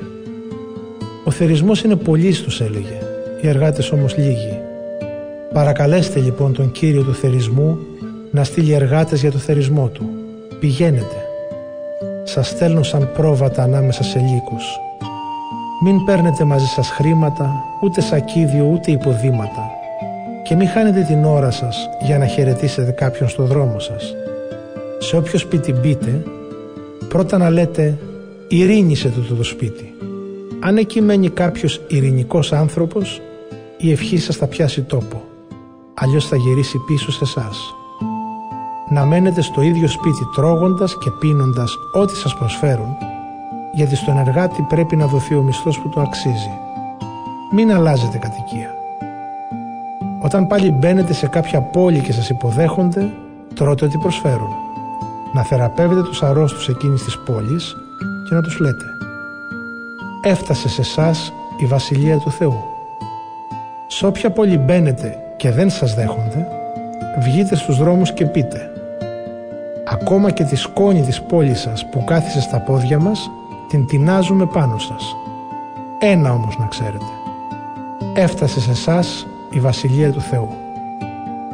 Σας βεβαιώνω πως την ημέρα της κρίσεως ο Θεός θα δείξει μεγαλύτερη επίοικια στα Σόδομα παρά στην πόλη εκείνη. Αλλή μονό σου Χωραζίν, αλλή μονός σου Βυθσαϊδά, γιατί αν γίνονταν στην Τύρο και στη Σιδώνα τα θαύματα που έγιναν σε εσάς, οι κάτοικοί τους θα είχαν μετανοήσει από καιρό, φορώντας ρούχα πένθυμα και βάζοντας τάχτη στα μαλλιά τους. Στην Τύρο και στη Σιδώνα ο Θεός θα δείξει μεγαλύτερη επίοικια την ημέρα της κρίσεως παρά σε εσάς. Και εσύ Καπερναούμ που ανέβηκες ψηλά στα ουράνια θα κατεβείς βαθιά στον Άδη. Όποιος ακούει εσάς, ακούει εμένα. Όποιος απορρίπτει εσάς, απορρίπτει εμένα. Και όποιος απορρίπτει εμένα, απορρίπτει αυτόν που με έστειλε. Όταν γύρισαν πίσω οι 70 μαθητές έλεγαν γεμάτη χαρά «Κύριε, ακόμη και τα δαιμόνια μας υπακούνε όταν τα προστάζουμε στο όνομά Σου». Και ο Ιησούς τους είπε «Εγώ έχω δει το σατανά να πέφτει από τον ουρανό σαν αστραπή. Σας δίνω εξουσία να πατάτε πάνω σε φίδια και σκορπιούς και να κυριαρχείτε πάνω σε όλη τη δύναμη του εχθρού. Τίποτε δεν θα σας βλάψει. Μη χαίρεστε όμως γιατί σας υπακούνε τα δαιμονικά πνεύματα. Μάλλον να χαίρεστε που τα ονόματά σας έχουν γραφτεί στον ουρανό. Εκείνη τη στιγμή ο Ιησούς ένιωσε μέσα του αγαλίαση και είπε «Σε ευχαριστώ Πατέρα, Κύριε του ουρανού και της γης, γιατί αυτά που απέκρυψες από τους σοφούς και τους συνετούς τα φανέρωσες στους ταπεινούς. Ναι Πατέρα μου, αυτό έγινε γιατί έτσι το θέλησες. Ύστερα στράφηκε στους μαθητές και είπε «Όλα μου έχουν παραδοθεί από τον πατέρα μου. Κανένας δεν ξέρει ποιος είναι ο Υιός παρά μόνον ο πατέρας. Ούτε ποιος είναι ο πατέρας παρά μόνον ο Υιός και εκείνος τον οποίον θέλει ο Υιός να το φανερώσει». Και γυρίζοντας τους μαθητές του, τους είπε ιδιαίτερος «Μακάρι είναι εκείνοι που βλέπουν όσα βλέπετε εσείς. Σας βεβαιώνω πως πολλοί προφήτες και βασιλιάδες θέλησαν να δουν αυτά που βλέπετε εσείς μα δεν τα είδαν. Να ακούσουν όσα ακούτε εσείς μα δεν τα άκουσαν. Κάποιος νομοδιδάσκαλος παρουσιάστηκε στον Ιησού και για να τον φέρει σε δύσκολη θέση του είπε «Διδάσκαλε, τι πρέπει να κάνω για να κερδίσω την αιώνια ζωή» Ο Ιησούς τον ρώτησε «Ο νόμος τι γράφει» Εκείνος απάντησε «Να αγαπάς τον Κύριο τον Θεό σου με όλη την καρδιά σου και με όλη την ψυχή σου, με όλη τη δύναμή σου και με όλο τον νου σου και τον πλησίον σου όπως τον εαυτόν σου». Πολύ σωστά απάντησες του είπε ο Ιησούς «Αυτό κάνε και θα ζήσεις». Εκείνος όμως, θέλοντας να δικαιολογήσει τον εαυτό του, είπε στον Ιησού «Και ποιος είναι ο πλησίον μου» Πήρε τότε αφορμή ο Ιησούς και είπε Κάποιος άνθρωπος κατεβαίνοντας από τα Ιεροσόλυμα για την Ιεριχώ έπεσε πάνω σε ληστές. Αυτοί τον ξεγύμνωσαν, τον τραυμάτισαν και έφυγαν παρατώντας τον μισοπεθαμένο. Από εκείνο το δρόμο έτυχε να κατεβαίνει και κάποιος ιερέας, ο οποίος τον είδε, αλλά τον προσπέρασε χωρίς να του δώσει σημασία. Το ίδιο και κάποιος Λεβίτης που περνούσε από εκείνο το μέρος παρόλο που τον είδε κι αυτός, τον προσπέρασε χωρίς να του δώσει σημασία. Κάποιος όμως Σαμαρίτης που ταξίδευε, ήρθε προς το μέρος του, τον είδε και τον σπλαχνίστηκε. Πήγε κοντά του, άλυψε τις πληγές του με λάδι και κρασί και τις έδεσε καλά. Μάλιστα τον ανέβασε στο δικό του το ζώο, τον οδήγησε στο πανδοχείο και φρόντισε γι' αυτόν. Την άλλη μέρα φεύγοντας, έβγαλε και έδωσε στον πανδοχέα δύο δινάρια και του είπε: Φρόντισέ τον, και ό,τι παραπάνω ξοδέψεις, εγώ όταν ξαναπεράσω θα σε πληρώσω. Ποιος λοιπόν από αυτούς τους τρεις, κατά τη γνώμη σου, αποδείχτηκε πλησίον εκείνου που έπεσε στους ληστές; Ο νομοδιδάσκαλος απάντησε εκείνος που τον σπλαχνίστηκε τότε ο Ιησούς του είπε πήγαινε και να κάνεις και εσύ το ίδιο Καθώς πορευόταν με τους μαθητές του ο Ιησούς μπήκε σε ένα χωριό και τον υποδέχθηκε σπίτι της κάποια γυναίκα που την έλεγαν Μάρθα. Αυτή είχε μια αδερφή που ονομαζόταν Μαρία και η οποία κάθισε στα πόδια του Ιησού και άκουγε τη διδασκαλία του. Αντίθετα η Μάρθα δούλευε ασταμάτητα για να τους περιποιηθεί. Πήγε λοιπόν στον Ιησού και του είπε «Κύριε δεν νοιάζεσαι που η αδελφή μου με άφησε μόνη να σε περιποιούμε. Πες της λοιπόν να με βοηθήσει ο Ιησούς της αποκρίθηκε «Μάρθα, Μάρθα, ασχολείσαι και αγωνιάς για πολλά πράγματα, ενώ ένα μόνο χρειάζεται.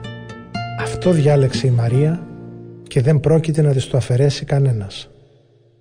Κεφάλαιο ενδέκατο Κάποτε ο Ιησούς προσευχόταν σε ένα τόπο. Όταν τελείωσε, ένας από τους μαθητές του του είπε «Κύριε, δίδαξέ μας πώς να προσευχόμαστε» όπως και ο Ιωάννης δίδαξε τους μαθητές του. Και ο Ιησούς τους είπε «Όταν προσεύχεστε να λέτε «Πατέρα μας που βρίσκεσαι στους ουρανούς, κάνε να σε δοξάσουν όλοι ως Θεό, κάνε να έρθει η βασιλεία Σου, κάνε να γίνει το θέλημά Σου και από τους ανθρώπους, όπως γίνεται από τις ουράνιες δυνάμεις. Δίνε μας κάθε μέρα τον απαραίτητο για τη ζωή μας άρτο. Συγχώρησε τις αμαρτίες μας, γιατί και εμείς συγχωρούμε όλους όσοι μας φταίνε και μη μας αφήσεις να πέσουμε σε πειρασμό, αλλά γλίτωσέ μας από τον πονηρό. Φανταστείτε συνέχισε πως κάποιος από εσάς πάει τα μεσάνυχτα στο σπίτι του φίλου του και του λέει «Φίλε, δάνεισέ μου τρία ψωμιά, γιατί κάποιος φίλος μου ταξιδιώτης ήρθε σπίτι μου και δεν έχω τίποτε να του προσφέρω να φάει».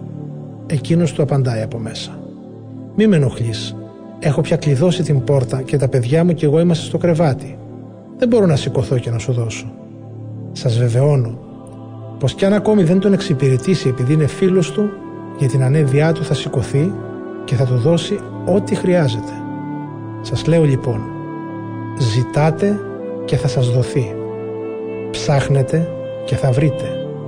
Χτυπάτε την πόρτα και θα σας ανοιχτεί. Όποιος ζητάει παίρνει. Όποιος ψάχνει βρίσκει. Και όποιος χτυπάει του ανοίγεται. Ποιος πατέρας από εσάς όταν του ζητήσει ο γιος του ψωμί θα του δώσει πέτρα; Ή όταν του ζητήσει ψάρι θα του δώσει φίδι αντί για ψάρι; Ή αν του ζητήσει αυγό θα του δώσει σκορπιό; Αν λοιπόν εσείς παρόλο που είστε αμαρτωλοί ξέρετε να δίνετε καλά πράγματα στα παιδιά σας πολύ περισσότερο ο ουράνιος πατέρας θα δώσει το Άγιο Πνεύμα σε όσους το ζητούν. Κάποτε ο Ιησούς θεράπευσε έναν βουβό που ήταν δαιμονισμένος. Όταν βγήκε το δαιμόνιο, ο βουβός άρχισε να μιλάει. Ο κόσμος έμενε κατάπληκτος. Μερικοί όμως από αυτούς είπαν πως με τη δύναμη του άρχοντα των δαιμονίων βγάζει τα δαιμόνια. Άλλοι πάλι ήθελαν να τον φέρουν σε δύσκολη θέση και ζητούσαν να αποδείξει με ένα θαυματουργικό σημάδι τη θεϊκή του αποστολή. Ο Ιησούς όμως που γνώριζε τις σκέψεις τους, τους είπε «Κάθε βασίλειο που χωρίζεται σε αντιμαχόμενες παρατάξεις ερημώνεται. Το ίδιο και κάθε οικογένεια που τα μέλη της μαλώνουν μεταξύ τους. Λέτε πως εγώ βγάζω τα δαιμόνια με τη δύναμη του Βελζεβούλ. Αν όμως ο σατανάς πολεμάει τον εαυτό του, πώς μπορεί να σταθεί η κυριαρχία του» Και αν εγώ βγάζω τα δαιμόνια με τη δύναμη του Βελζεβούλ, οι δικοί σας με ποια δύναμη τα βγάζουν; Αυτοί λοιπόν αποτελούν απόδειξη πως έχετε άδικο. Αν όμως εγώ βγάζω τα δαιμόνια με τη δύναμη του Θεού, αυτό σημαίνει ότι έφτασε σε εσάς η Βασιλεία του Θεού. Όταν ένας δυνατός οπλιστεί γερά για να προστατεύσει το σπιτικό του, τα υπάρχοντά του είναι ασφαλισμένα. Όταν όμως το επιτεθεί ένας δυνατότερος και τον νικήσει, τότε παίρνει τον οπλισμό στον οποίο εκείνο στηριζόταν και μοιράζει εδώ και εκεί τα λαφυρά του. Όποιος δεν είναι με το μέρος μου, είναι εναντίον μου. Και όποιος δεν μαζεύει μαζί μου, σκορπίζει. Όταν το δαιμονικό πνεύμα βγει από τον άνθρωπο, περνάει από ξερούς τόπους, ψάχνοντας να βρει κάπου να ξεκοραστεί, μα δεν βρίσκει. Τότε λέει, θα γυρίσω ξανά στην κατοικία μου από όπου έφυγα. Έρχεται και τη βρίσκει σκοπισμένη και στολισμένη. Τότε πηγαίνει και παίρνει άλλα 7 πνεύματα πιο πονηρά από τον ίδιο και μπαίνουν και κατοικούν εκεί. Έτσι η τελευταία κατάσταση του ανθρώπου εκείνου γίνεται χειρότερη από την προηγούμενη.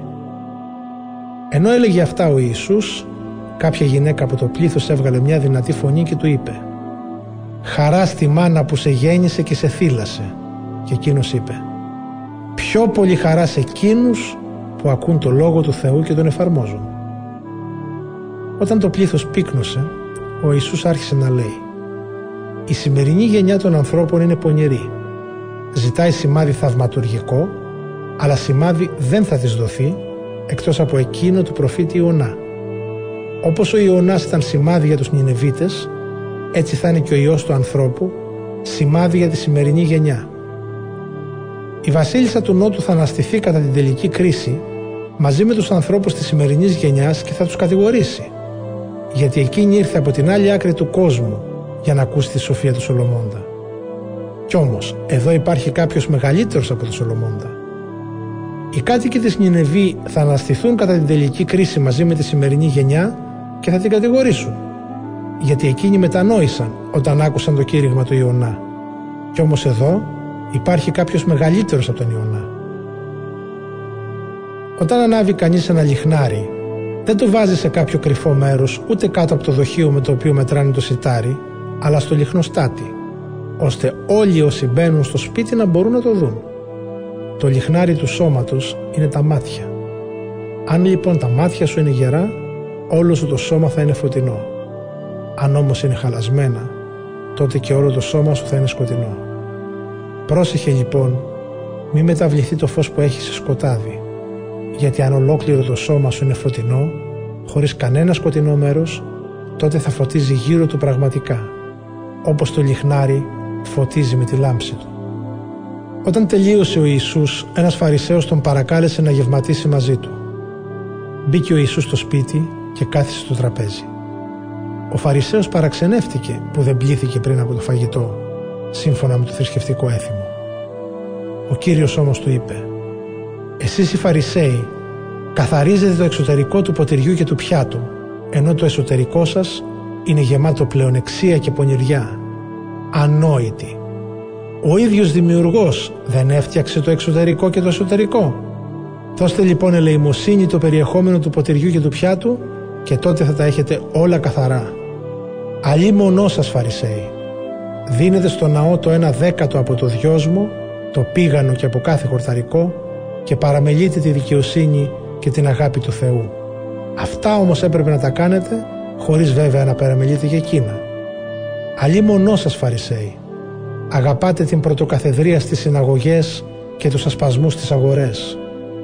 Αλλή μονός σας, γραμματείς και φαρισαίοι υποκριτές. Μοιάζετε με τάφους που δεν φαίνονται. Κι όμως οι άνθρωποι που βαδίζουν από πάνω τους δεν έχουν ιδέα ότι μολύνονται. Τότε κάποιος νομοδιδάσκαλος του λέει «Διδάσκαλε με όσα λες προσβάλλεις και μας». Και ο Ιησούς είπε «Αλίμονο και σε εσάς νομοδιδάσκαλοι. Φορτώνετε τους ανθρώπους με δυσβάστακτα φορτία και εσείς ούτε με το δάκτυλό σας δεν τα αγγίζετε να τους βοηθήσετε. Αλίμονό σας. Χτίζετε μνημεία για τους προφήτες που τους έχουν σκοτώσει οι πρόγονοί σας. Άρα χτίζοντας μνημεία για αυτούς που εκείνοι σκότωσαν αποδεικνύεται ότι είστε μάρτυρες και συνένοχοι στα έργα των προγόνων σας.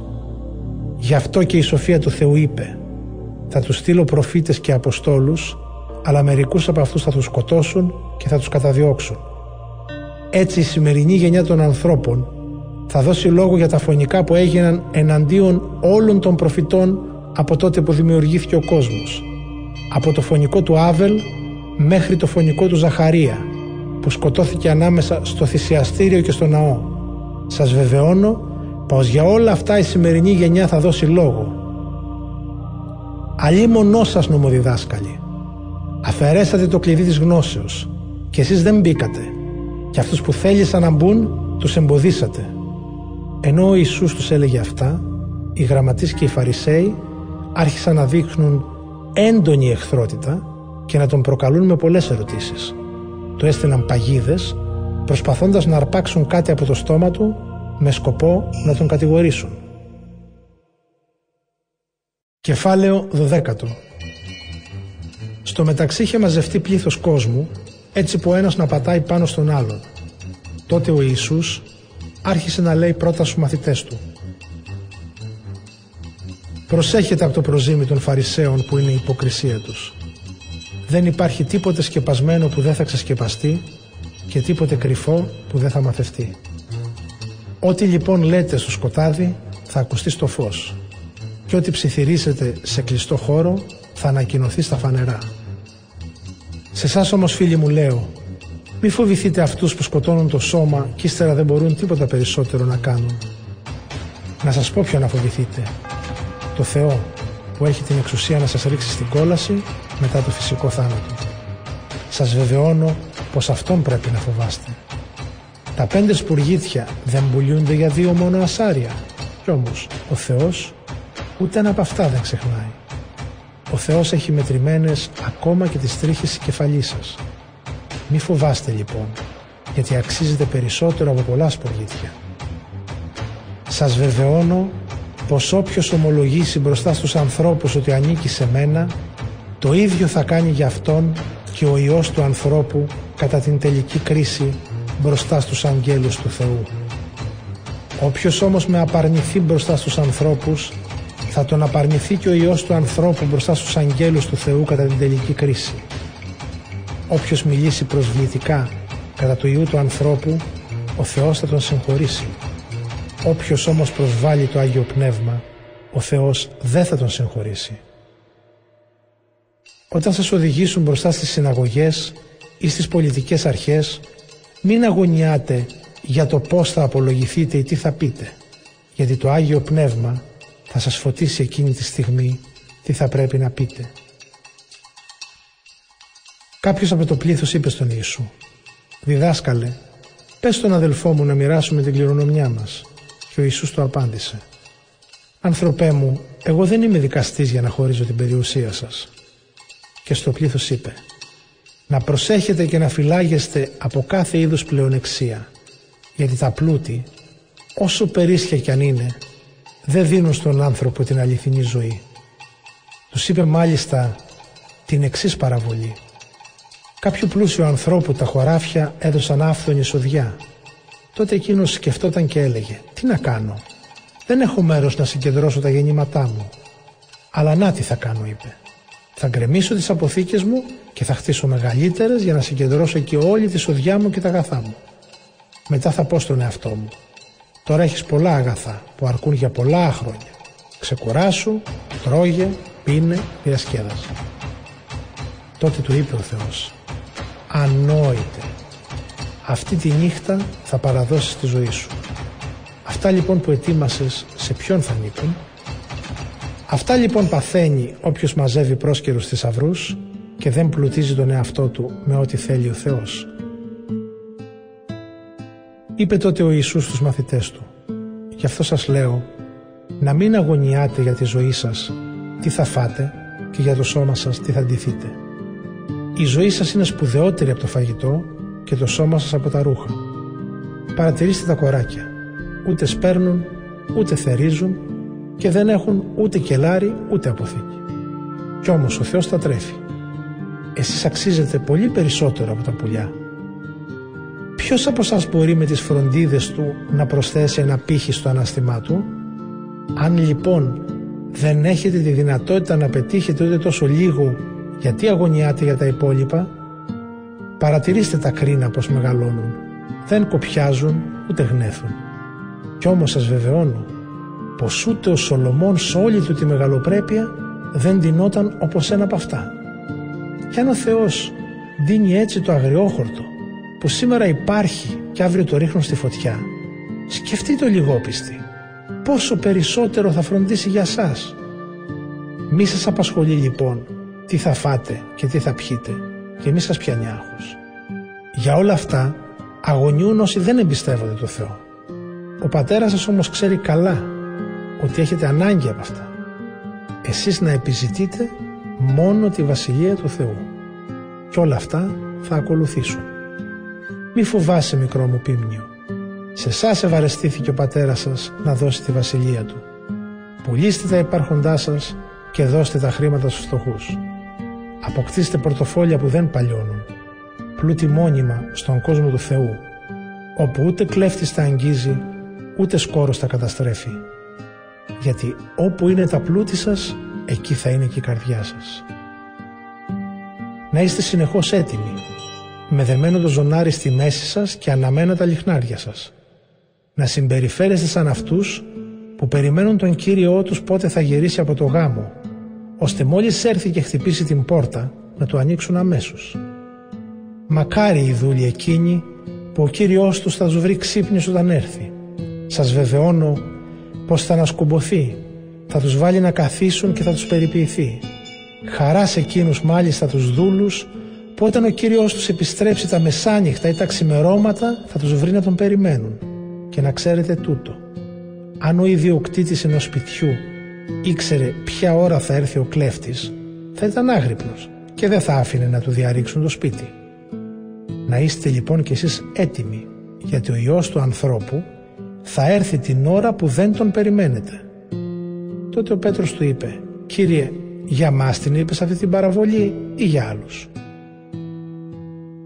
Και ο Κύριος απάντησε Ποιος είναι ο έμπιστος και συνετός δούλος που ο Κύριος του θα τον αφήσει επιστάτη των υπηρετών του για να τους μοιράζει την αμοιβή τους στην κατάλληλη στιγμή; Μακάριος είναι εκείνος ο δούλος που όταν επιστρέψει ο Κύριος του θα τον βρει να συμπεριφέρεται με αυτόν τον τρόπο.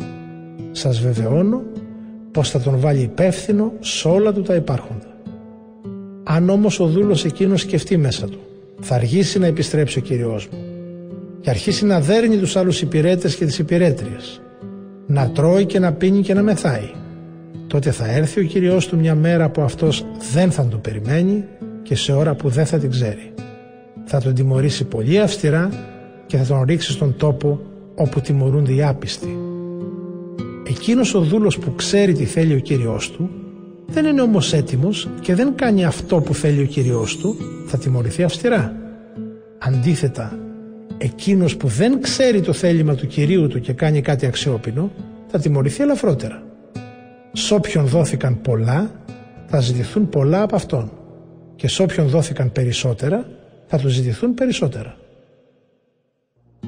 Φωτιά ήρθα να βάλω στη γη και τι άλλο θέλω αν έχει κιόλας ανάψει. Έχω όμως να περάσω μια δοκιμασία και με κατέχει ανυπομονησία ως ότου να την υποστώ. Νομίζετε πως ήρθα για να επιβάλλω αναγκαστική ομόνια μεταξύ των ανθρώπων, κάθε άλλο. Σας βεβαιώνω πως ο ερχομός μου θα φέρει διαιρέσεις. Από τώρα και στο εξής, μία οικογένεια με πέντε μέλη θα χωριστεί σε δύο παρατάξεις. Τρεις εναντίον δύο και δύο εναντίον τριών.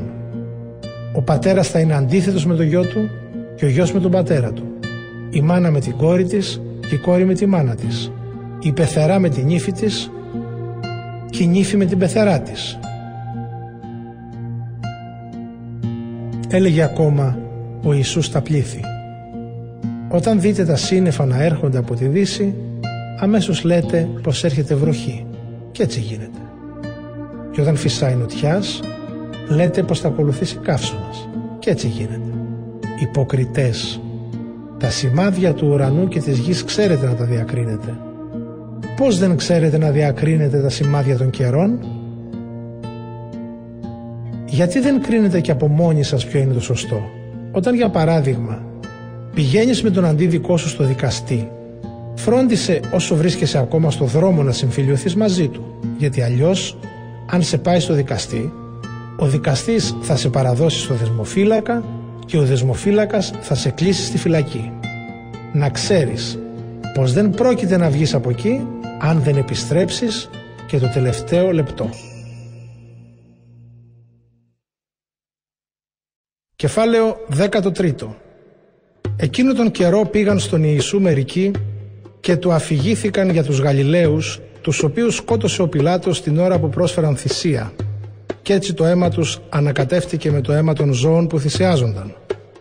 Ο Ιησούς τους είπε «Νομίζετε ότι αυτοί οι Γαλιλαίοι επειδή τα άπαθαν αυτά ήταν πιο αμαρτωλοί από όλους τους άλλους Γαλιλαίους. Σας βεβαιώνω πως όχι. Αν όμως δεν μετανοήσετε θα χαθείτε όλοι σας με τον ίδιο τρόπο. Ή μήπως νομίζετε ότι εκείνοι οι 18 που έπεσε πάνω τους ο πύργος στο Σιλουάμ και τους σκότωσε ήταν χειρότεροι από όλους τους ανθρώπους που κατοικούν στην Ιερουσαλήμ; Σας βεβαιώνω πως όχι. Αν όμως δεν μετανοήσετε, όλοι θα χαθείτε κατά τον ίδιο τρόπο. Ο Ιησούς τους είπε ακόμη την ακόλουθη παραβολή. Κάποιος είχε φυτέψει στο αμπέλι του μια σικιά. Όταν όμως πήγε να μαζέψει από αυτή τη σίκα, δεν βρήκε. Είπε τότε στον αμπελουργό Τρία χρόνια τώρα έρχομαι σε αυτή τη σικιά να βρω σίκα και δεν βρίσκω.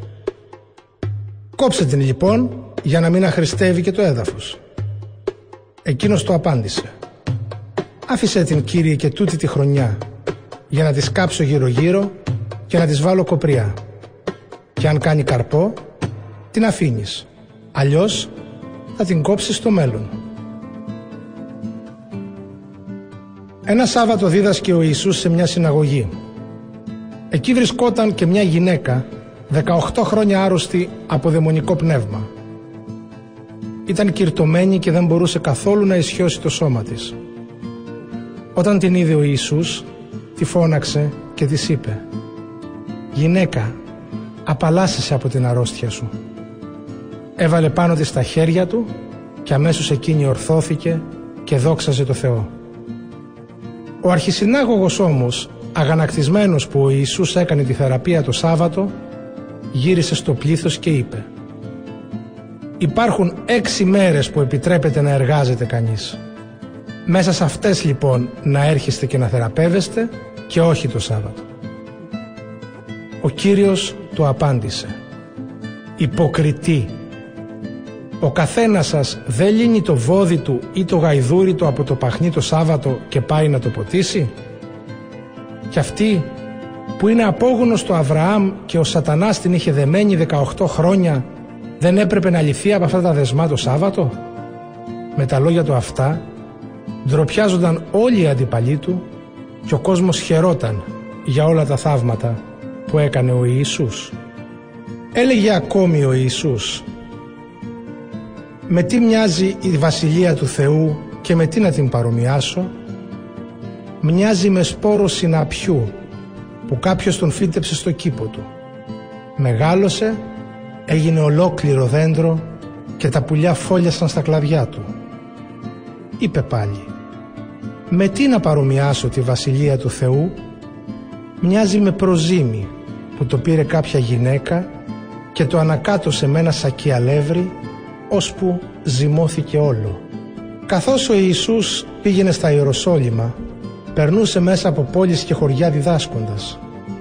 Κάποιος τον ρώτησε «Κύριε, είναι λίγοι αυτοί που θα σωθούν; Εκείνος τους απάντησε «Εσείς αγωνιστείτε να μπείτε από τη στενή πύλη, γιατί σας βεβαιώνω πως πολλοί θα θελήσουν να μπουν και δεν θα μπορέσουν. Όταν έρθει η ώρα, θα σηκωθεί ο οικοδεσπότης και θα μανταλώσει την πόρτα. Και εσείς θα σταθείτε απ' έξω και θα αρχίσετε να χτυπάτε λέγοντας «Κύριε, άνοιξέ μας». Τότε εκείνος θα σας απαντήσει «Δεν σας ξέρω, από πού είστε». Τότε θα αρχίσετε να λέτε «Εμείς φάγαμε και ήπιαμε μαζί σου και μας δίδαξες στις πλατείες μας». Και εκείνος θα σας πει «Σας λέω, δεν σας ξέρω από πού είστε. Φύγετε από κοντά μου όλοι εσείς οι εργάτες του κακού.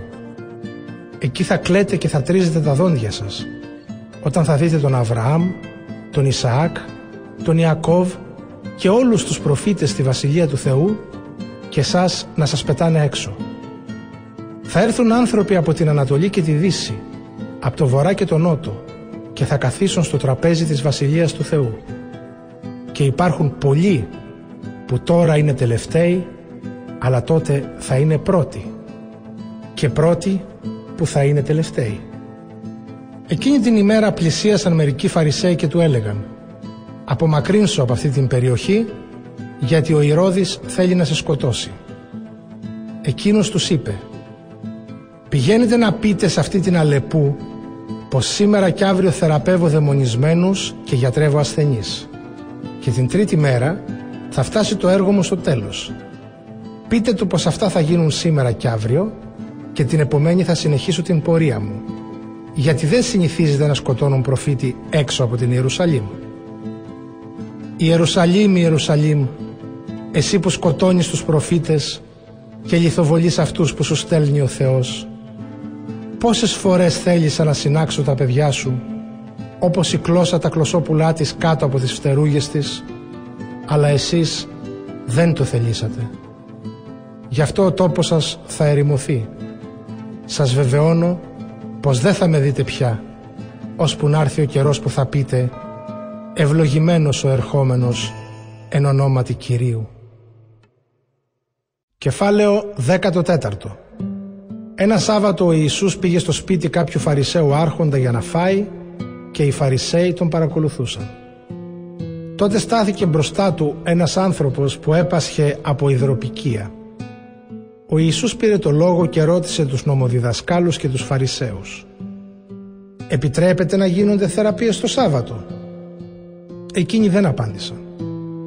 Ο Ιησούς έπιασε τον άρρωστο, τον γιάτρεψε και τον άφησε να φύγει.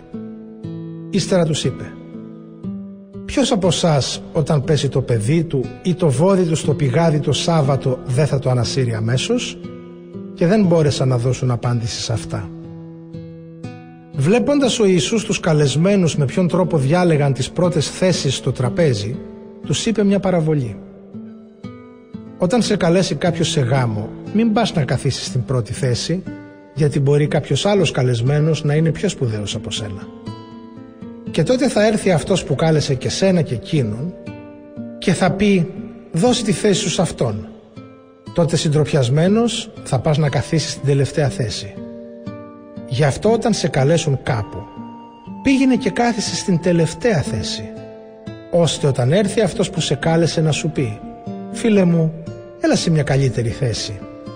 Έτσι αυτό θα είναι μια τιμή για σένα μπροστά στους συνδετημόνες σου γιατί όποιος υψώνει τον εαυτό του θα ταπεινωθεί και αυτός που ταπεινώνει τον εαυτό του θα υψωθεί.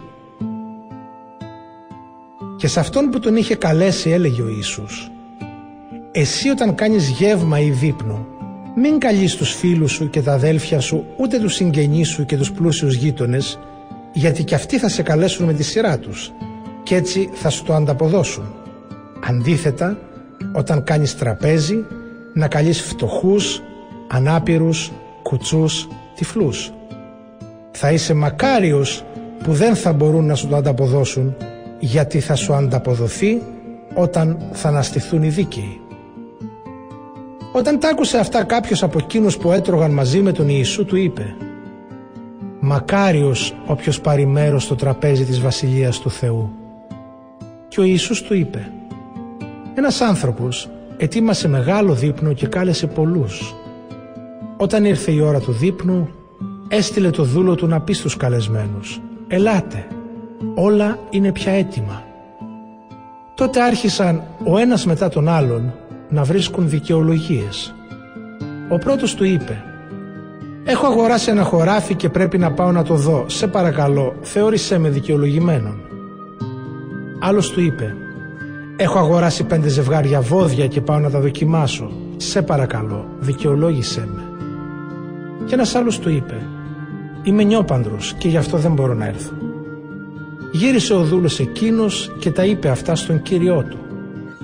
Τότε ο οικοδεσπότης οργισμένος είπε στο δούλο του «Πήγαινε γρήγορα στις πλατείες και στους δρόμους της πόλης και φέρε μέσα τους φτωχούς, τους ανάπηρους, τους κουτσούς και τους τυφλούς». Όταν γύρισε ο δούλος του είπε «Κύριε αυτό που πρόσταξες έγινε και υπάρχει ακόμη χώρος» είπε πάλι ο κύριος στο δούλο. Πήγαινε έξω από την πόλη στους δρόμους και στα μονοπάτια και ανάγκασέ τους να έρθουν για να γεμίσει το σπίτι μου. Γιατί σας βεβαιώνω πως κανένας από εκείνους που κάλεσα δεν θα γευτεί το δείπνο μου. Μαζί με τον Ιησού βάδιζε πολλής λαός και εκείνος στράφηκε και τους είπε «Αν κάποιος έρχεται κοντά μου και δεν απαρνιέται τον πατέρα του και τη μάνα του τη γυναίκα του και τα παιδιά του, τους αδερφούς και τις αδερφές του, ακόμη και την ίδια του τη ζωή, δεν μπορεί να είναι μαθητής μου. Όποιος δεν σηκώνει το σταυρό του και δεν με ακολουθεί, δεν μπορεί να είναι μαθητής μου. Ποιος από εσάς που θέλει να χτίσει ένα πύργο δεν θα καθίσει πρώτα να υπολογίσει τη δαπάνη για να δει αν του φτάνουν τα χρήματα να τον τελειώσει και αυτό ώστε όταν βάλει το θεμέλιο και δεν μπορεί να τελειώσει το έργο να μην αρχίσουν όλοι όσοι τον βλέπουν να τον κοροϊδεύουν και να λένε ότι αυτός ο άνθρωπος άρχισε να χτίζει αλλά δεν μπόρεσε να τελειώσει. Ποιος βασιλιάς πάλι ξεκινάει να κάνει πόλεμο με άλλον βασιλιά χωρίς πρώτα να καθίσει να σκεφτεί αν μπορεί με 10.000 άντρες να αντιμετωπίσει αυτόν που του επιτίθεται με 20.000 αν δεν μπορεί, στέλνει μεσολαβητές όταν ακόμη ο άλλος είναι μακριά και ζητάει διαπραγματεύσεις για ειρήνη. Έτσι λοιπόν, κανείς από εσά δεν μπορεί να είναι μαθητής μου αν δεν απαρνηθεί όλα του τα υπάρχοντα. Το αλάτι είναι καλό, αν όμως χάσει την αρμήρα του, με ποιον τρόπο θα την αποκτήσει πάλι; Δεν κάνει ούτε για χώμα ούτε για κοπριά. Το πετάνε. Όποιος έχει αυτιά για να ακούει, ας ακούει.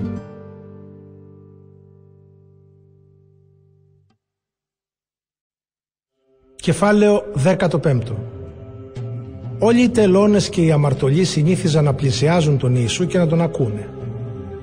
Οι Φαρισαίοι και οι γραμματείς διαμαρτύρονταν λέγοντας ότι αυτός δέχεται αμαρτωλούς και τρώει μαζί τους.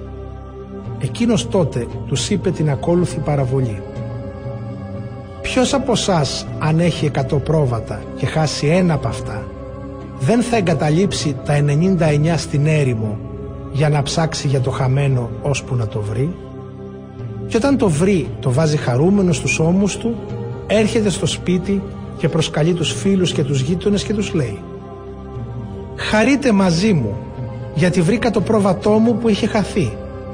Σας βεβαιώνω πως έτσι θα γίνει χαρά και στον ουρανό για τη μετάνοια ενός αμαρτωλού παρά για 99 δικαίους που δεν έχουν ανάγκη από μετάνοια. Ποια γυναίκα όταν έχει 10 δραχμές και χάσει τη μία δεν ανάβει το λιχνάρι, δεν σκουπίζει το σπίτι και δεν ψάχνει με επιμέλεια ώσπου να τη βρει και όταν τη βρει φωνάζει τις φίλες και τις γειτόνισσές της και τους λέει «Χαρείτε μαζί μου, γιατί βρήκα τη δραχμή που είχα χάσει.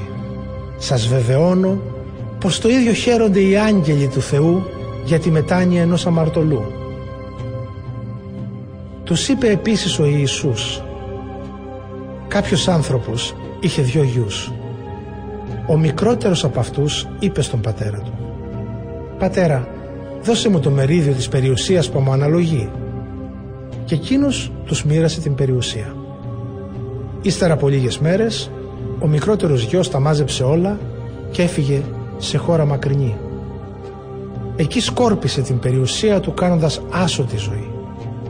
Όταν τα ξόδεψε όλα, έτυχε να πέσει μεγάλη πείνα στη χώρα εκείνη και άρχισε κι αυτός να στερείται.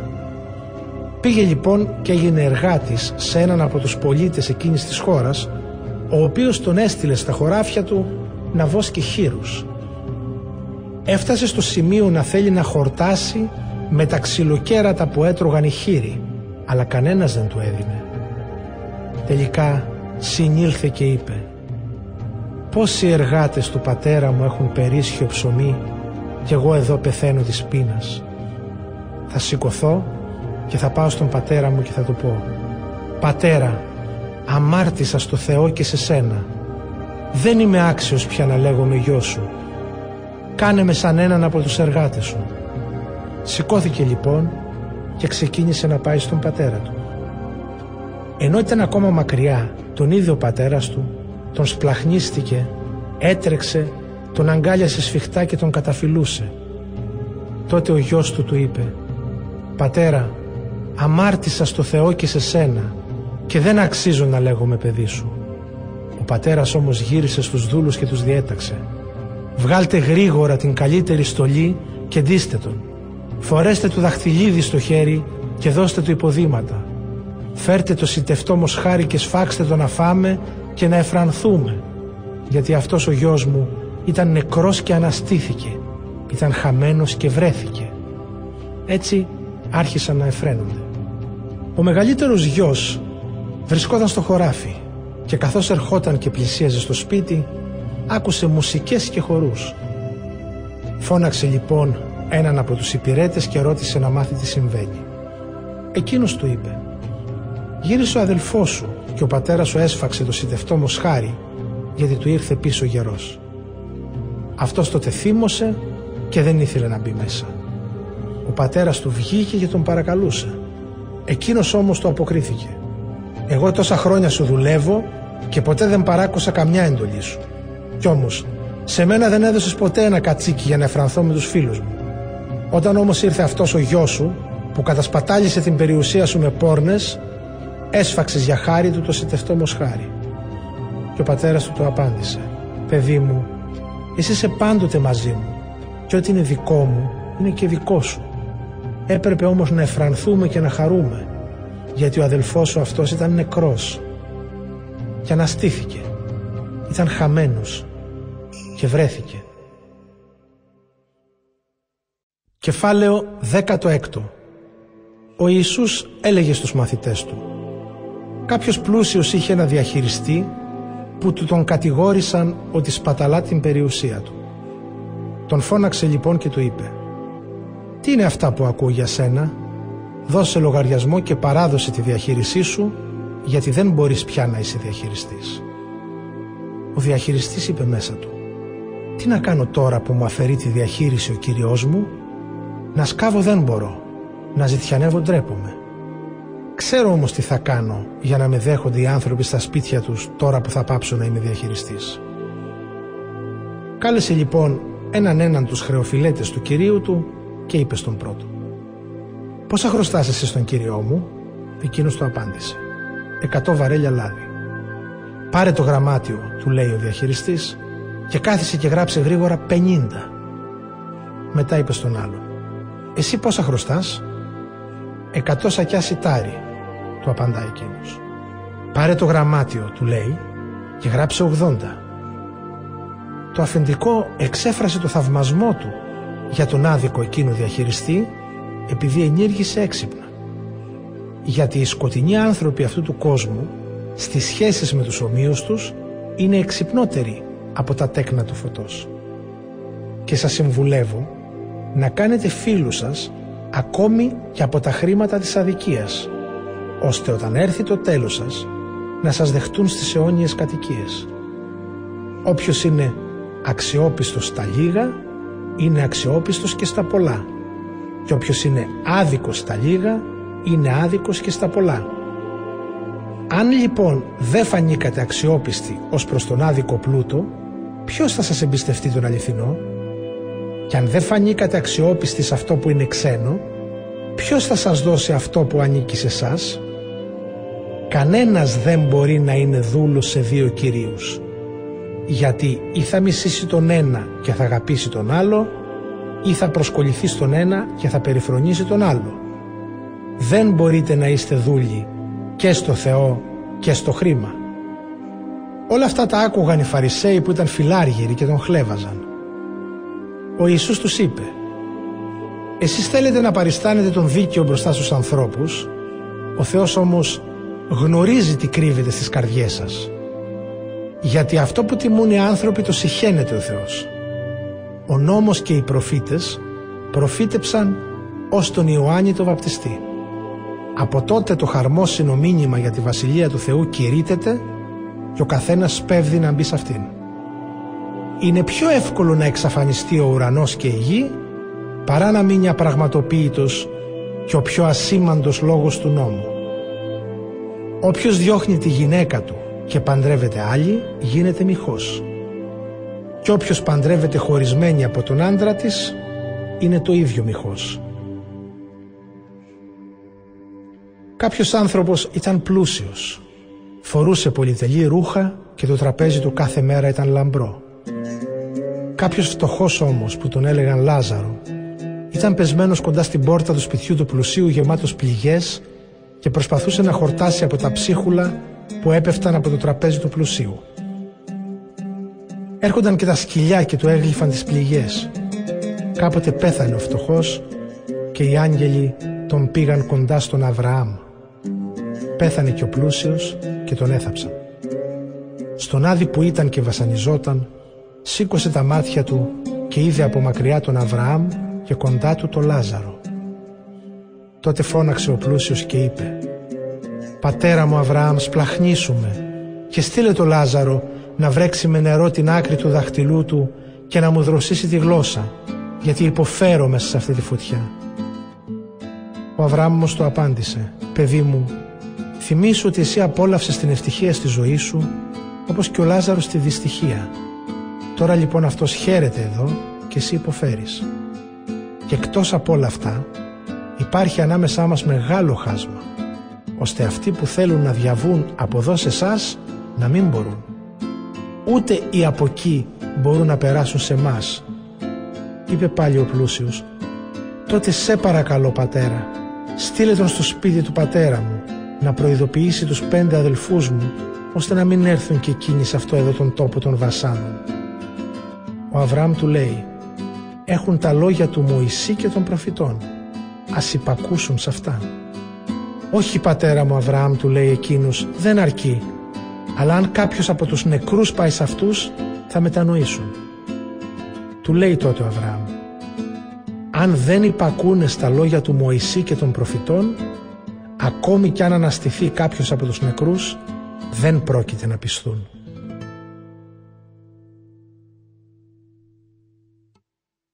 Κεφάλαιο 17 ο Ιησούς είπε και στους μαθητές του «Είναι αδύνατο να μην έρθουν τα σκάνδαλα, αλίμονο όμως εκείνον που τα προκαλεί.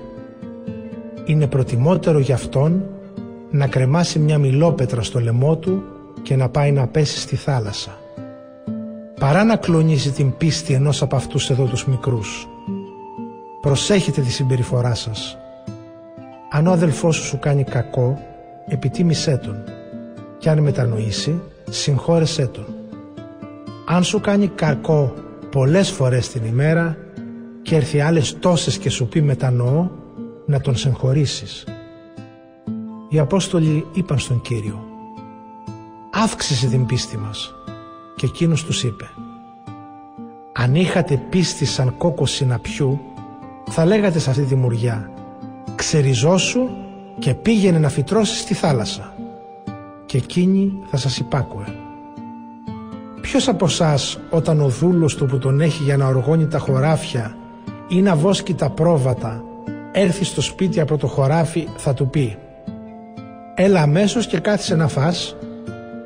Δεν θα του πει μάλλον «Ετοίμασε να διπνήσω, ζώσου την ποδιά και υπηρέτησέ με ώσπου να φάω και να πιω» και μετά θα φας και θα πιεις κι εσύ. Πρέπει μήπως να χρωστάει χάρη στο δούλο επειδή έκανε αυτό που τον διέταξε; Δεν το νομίζω. Έτσι κι εσείς. Όταν κάνετε όλα όσα σας προστάζει ο Θεός να λέτε «Είμαστε ανάξιοι δούλοι». Κάναμε αυτό που οφείλαμε να κάνουμε. Πηγαίνοντας ο Ιησούς προς την Ιερουσαλήμ περνούσε ανάμεσα από τη Σαμάρια και τη Γαλιλαία. Καθώς έμπαινε σε ένα χωριό τον συνάντησαν δέκα λεπροί. Στάθηκαν λοιπόν από μακριά και του φώναζαν δυνατά «Ιησού, αφέντη, ελέησέ μας». Βλέποντάς τους εκείνους τους είπε «Πηγαίνετε να σας εξετάσουν οι ιερείς». Και καθώς πήγαιναν, καθαρίστηκαν από τη λέπρα. Ένας από αυτούς, όταν είδε ότι θεραπεύτηκε, γύρισε δοξάζοντας με δυνατή φωνή το Θεό, έπεσε με το πρόσωπο στα πόδια του Ιησού και τον ευχαριστούσε. Και αυτός ήταν Σαμαρίτης. Τότε ο Ιησούς είπε «Δεν θεραπεύτηκαν και οι δέκα. Οι άλλοι εννιά πού είναι» Κανένας τους δεν βρέθηκε να γυρίσει να δοξάσει το Θεό παρά μόνο τούτος εδώ ο αλλοεθνής και σε αυτόν είπε «Σήκω και πήγαινε στο καλό, η πίστη σου σε έσωσε». Όταν ρωτήθηκε από τους Φαρισαίους ο Ιησούς πότε έρχεται η Βασιλεία του Θεού, τους απάντησε «Η Βασιλεία του Θεού δεν έρχεται με τρόπο φανερό σε όλους, δεν θα πούνε «Να, εδώ είναι» ή «Εκεί», γιατί η Βασιλεία του Θεού είναι κιόλας ανάμεσά σας. Είπε τότε στους μαθητές «Θα έρθει καιρός που θα θελήσετε να δείτε μία από τις ημέρες του Ιού του ανθρώπου και δεν θα τη δείτε. Θα σας πούν «Να, εκεί είναι» ή «Να, εδώ είναι», αλλά μην πάτε και μην τους ακολουθήσετε. Γιατί η παρουσία του Ιού του ανθρώπου θα είναι τόσο φανερή όπως η αστραπή που η λάμψη της διασχίζει τον ορίζοντα από τη μια άκρη ως την άλλη. Ο Υιός του ανθρώπου όμως πρέπει πρώτα να πάθει πολλά και να αποδοκιμαστεί από τούτη τη γενιά. Όπως έγινε τον καιρό του Νόε, έτσι θα γίνει και με τον ερχομό του Υιού του ανθρώπου. Τότε έτρωγαν και έπιναν, άντρες και γυναίκες παντρεύονταν και πάντρευαν, ως την ημέρα που ο Νόε μπήκε στην Κιβωτό. Ύστερα ήρθε ο κατακλυσμός και τους αφάνισε όλους. Το ίδιο έγινε και τον καιρό του Λότ. Έτρωγαν και έπιναν, αγόραζαν και πουλούσαν, φύτευαν και έχτιζαν. Την ημέρα όμως που βγήκε ο Λότ από τα Σόδομα, έβρεξε φωτιά και θιάφη από τον ουρανό και τους αφάνισε όλους. Τα ίδια θα συμβούν και την ημέρα που θα φανερωθεί ο Υιός του ανθρώπου. Την ημέρα εκείνη Όποιος θα βρίσκεται στο λιακωτό και τα πράγματά του θα είναι στο σπίτι, να μην κατέβει να τα πάρει. Και όποιος είναι στο χωράφι, να μην γυρίσει πίσω. Να θυμάστε τη γυναίκα του Λότ. Όποιος θελήσει να σώσει τη ζωή του θα τη χάσει. Και όποιος τη χάσει θα τη διατηρήσει. Σας βεβαιώνω πως εκείνη τη νύχτα, από τους δυο που θα κοιμούνται στο ίδιο κρεβάτι, ο ένας θα σωθεί και ο άλλος θα χαθεί. Από τις δυο γυναίκες που θα αλέθουν μαζί, η μία θα σωθεί και η άλλη θα χαθεί. Από δυο ανθρώπους που θα βρεθούν στο χωράφι, ο ένας θα σωθεί και ο άλλος θα χαθεί. Τότε τον ρώτησαν, πού θα γίνουν αυτά κύριε, και εκείνος τους είπε, όπου είναι το πτώμα, εκεί θα μαζευτούν και τα όρνεα.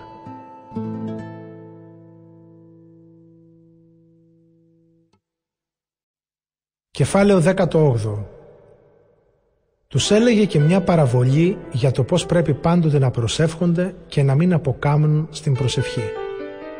Σε κάποια πόλη, τους είπε, ήταν ένας δικαστής που ούτε Θεό φοβόταν ούτε άνθρωπο υπολόγιζε. Σε αυτή την πόλη κατοικούσε μια χείρα που ερχόταν στο δικαστή και του έλεγε «Προστάτεψέ με από αυτόν που με κατατρέχει». Εκείνος για πολύ καιρό αρνιόταν.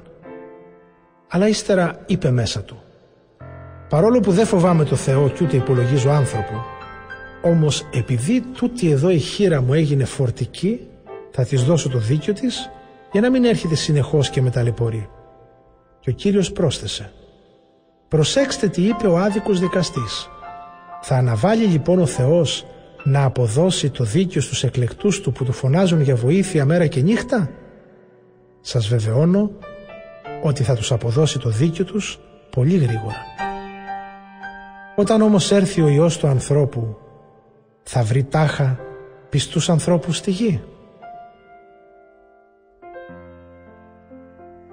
Σε μερικούς που ήταν σίγουροι για την ευσέβειά τους και περιφρονούσαν τους άλλους, είπε την παρακάτω παραβολή. Δύο άνθρωποι ανέβηκαν στο ναό για να προσευχηθούν. Ο ένας ήταν Φαρισαίος και ο άλλος Τελώνης. Ο Φαρισαίος στάθηκε επιδεικτικά και έκανε την εξής προσευχή σχετικά με τον εαυτό του. «Θεέ μου σε ευχαριστώ που εγώ δεν είμαι σαν τους άλλους ανθρώπους άρπαγας, άδικος, μιχός ή και σαν αυτόν εδώ τον τελώνει. Εγώ νηστεύω δύο φορές την εβδομάδα και δίνω στο ναό το δέκατο από όλα τα εισοδήματά μου. Ο τελώνης αντίθετα στεκόταν πολύ πίσω και δεν τολμούσε ούτε τα μάτια του να σηκώσει στον ουρανό. Χτυπούσε το στήθος του και έλεγε «Θεέ μου, σπλαχνίσου με τον αμαρτωλό». Σας βεβαιώνω πως αυτός έφυγε για το σπίτι του αθώος και συμφιλιωμένος με το Θεό, ενώ ο άλλος όχι. Γιατί όποιος υψώνει τον εαυτό του θα ταπεινωθεί και όποιος τον ταπεινώνει θα υψωθεί. Κάποιοι έφεραν τότε στον Ιησού και τα μικρά παιδιά για να τα ευλογήσει. Όταν τα είδαν οι μαθητές τους μάλωσαν. Ο Ιησούς όμως τα κάλεσε κοντά του και είπε «Αφήστε τα παιδιά να έρθουν σε μένα και μην τα εμποδίζετε, γιατί η Βασιλεία του Θεού ανήκει σε ανθρώπους που είναι σαν κι αυτά. Σας βεβαιώνω πως όποιος δεν δεχτεί τη Βασιλεία του Θεού σαν παιδί, δεν θα μπει σε αυτήν». Κάποιος άρχοντας τον ρώτησε «Αγαθέ διδάσκαλε, τι να κάνω για να κληρονομήσω την αιώνια ζωή» Ο Ιησούς το απάντησε «Γιατί με αποκαλείς αγαθό, κανένας δεν είναι αγαθός, παρά μόνο ένας, ο Θεός. Ξέρεις τις εντολές, μη μοιχεύσεις, μη σκοτώσεις, μην κλέψεις, μην ψευδομαρτυρήσεις, τίμα τον πατέρα σου και τη μητέρα σου». Και εκείνος του είπε «Όλα αυτά τα τηρώ από τα νιάτα μου». Όταν τ' άκουσε ο Ιησούς, του είπε «Ένα ακόμη σου λείπει. Πούλησε όλα όσα έχεις και δώσε τα χρήματα στους φτωχούς και έτσι θα έχεις θησαυρό κοντά στο Θεό. Και έλα να με ακολουθήσεις». Μόλις εκείνος τ' άκουσε αυτά, πολύ στεναχωρήθηκε, γιατί ήταν πάμπλουτος. Όταν ο Ιησούς τον είδε τόσο στεναχωρημένον, είπε «Πόσο δύσκολα θα μπουν στη Βασιλεία του Θεού αυτοί που έχουν τα χρήματα. Ευκολότερο είναι να περάσει καμήλα μέσα από βελονότρυπα παρά να μπει πλούσιο στη Βασιλεία του Θεού. Όσοι τον άκουσαν είπαν «Τότε ποιος μπορεί να σωθεί» και εκείνος τους απάντησε «Αυτά που για τους ανθρώπους είναι αδύνατα, για το Θεό είναι δυνατά». Τότε ο Πέτρος του λέει «Να, εμείς εδώ αφήσαμε τα πάντα και σε ακολουθήσαμε». Και ο Ιησούς του είπε σας βεβαιώνω πως όποιος άφησε σπίτι ή γονείς ή αδέρφια ή γυναίκα ή παιδιά για χάρη της Βασιλείας του Θεού θα κερδίσει πολύ περισσότερα τώρα στα χρόνια που ζούμε και στο μελλοντικό κόσμο την αιώνια ζωή. Ο Ιησούς πήρε κοντά του τους δώδεκα μαθητές και τους είπε «Ακούστε, τώρα που ανεβαίνουμε στην Ιερουσαλήμ όλα όσα έγραψαν οι προφήτες για τον Υιό του ανθρώπου θα εκπληρωθούν. Δηλαδή θα παραδοθείς στους εθνικούς, θα τον περιγελάσουν, θα τον βρίσουν και θα τον φτύσουν. Ύστερα θα τον μαστιγώσουν και θα τον σκοτώσουν. Αλλά την τρίτη μέρα αυτός θα αναστηθεί. Εκείνοι όμως τίποτε από αυτά δεν κατάλαβαν. Αυτά τα λόγια τους ήταν ενηγματικά και δεν τα εννοούσαν. Καθώς ο Ιησούς πλησίαζε στην Ιεριχώ, ένας τυφλός καθόταν στην άκρη του δρόμου και ζητιάνευε. Όταν άκουσε το πλήθος που περνούσε, ρώτησε να μάθει τι συνέβαινε. Του είπαν ότι περνάει ο Ιησούς ο Ναζωραίος τότε εκείνος άρχισε να φωνάζει δυνατά «Ιησού, Ιε του Δαβίδ, σπλαχνίσουμε!» Αυτοί που προπορεύονταν τον μάλωναν για να σοπάσει. Εκείνος όμως φώναζε ακόμη πιο πολύ «Ιε του Δαβίδ, σπλαχνίσουμε!» Τότε ο Ιησούς στάθηκε και έδωσε εντολή να τον φέρουν κοντά του. Αυτός πλησίασε και εκείνος τον ρώτησε «Τι θέλεις να σου κάνω» «Κύριε θέλω να αποκτήσω το φως μου» αποκρίθηκε. Και ο Ιησούς του είπε «Να αποκτήσεις το φως σου. Η πίστη σου σε έσωσε». Αμέσως ο τυφλός βρήκε το φως του και ακολουθούσε τον Ιησού δοξάζοντας το Θεό. Και όλος ο κόσμος όταν τον είδε δοξολογούσε το Θεό.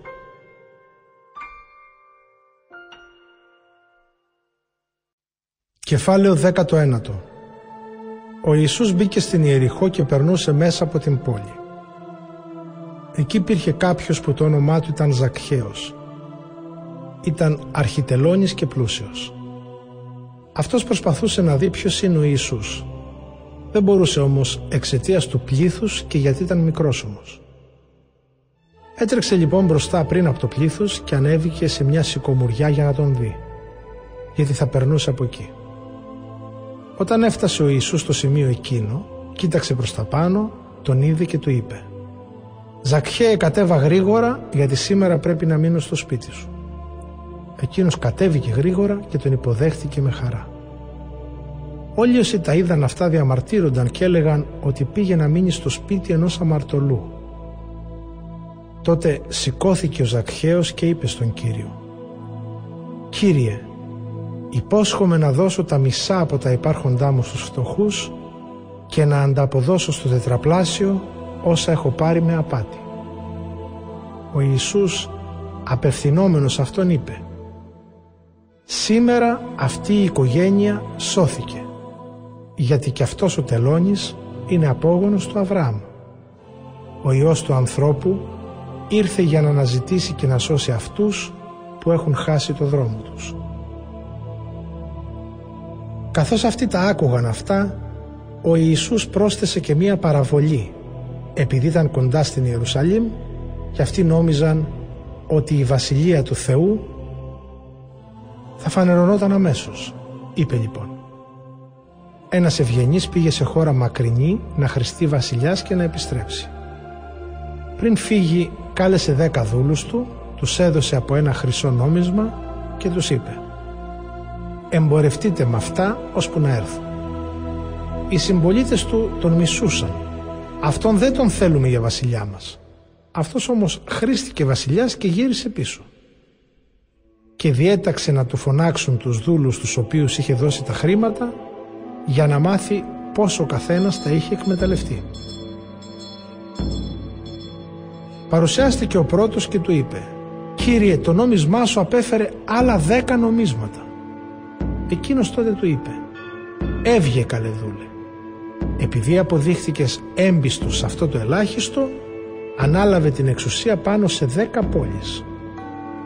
Ήρθε και ο δεύτερος και του είπε «Το νόμισμά σου, Κύριε, έφερε άλλα πέντε νομίσματα». Είπε και σε αυτόν πάρε και εσύ την εξουσία πάνω σε πέντε πόλεις.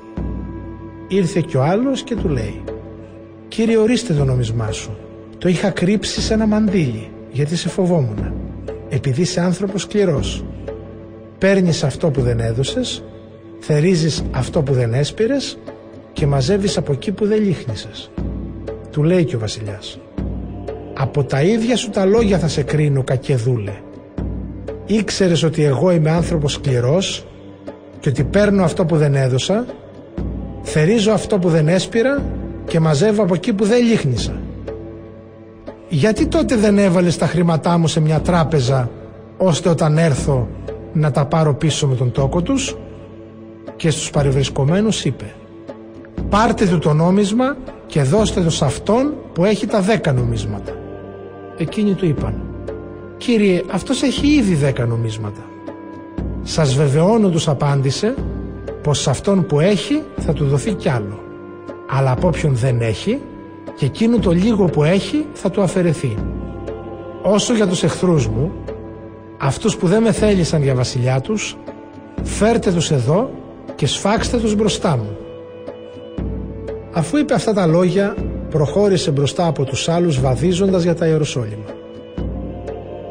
Όταν έφτασε κοντά στη Βυθφαγή και τη Βυθανία, κοντά στο βουνό που ονομάζεται Όρος των Ελαιών, έστειλε δύο από τους μαθητές του με την εξής παραγγελία.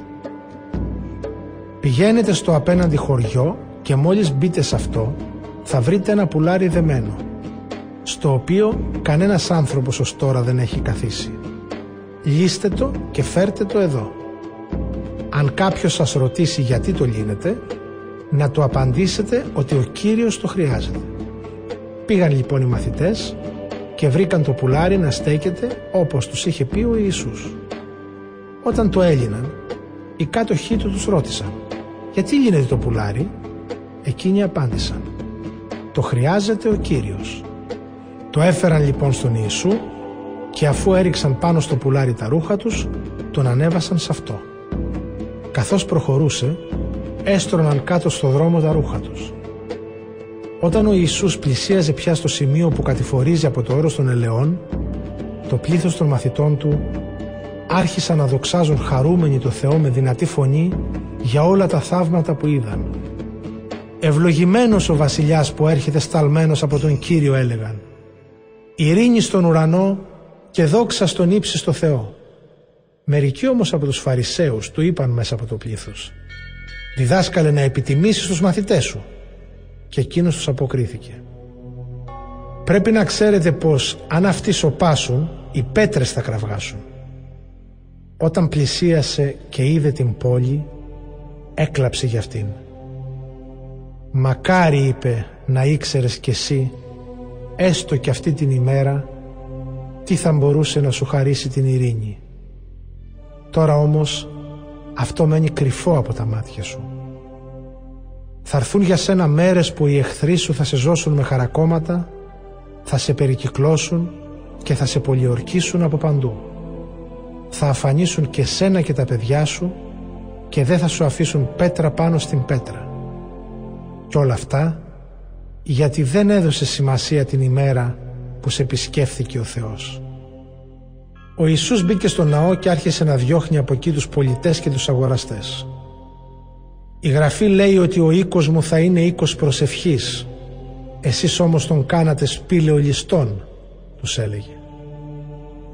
Κάθε μέρα δίδασκε στο ναό, οι αρχιερείς όμως, οι γραμματείς και οι προύχοντες του λαού ζητούσαν ευκαιρία να τον εξοντώσουν. Δεν έβρισκαν όμως τον τρόπο, γιατί όλος ο λαός, όταν τον άκουγε, κρεμόταν από τα χείλη του.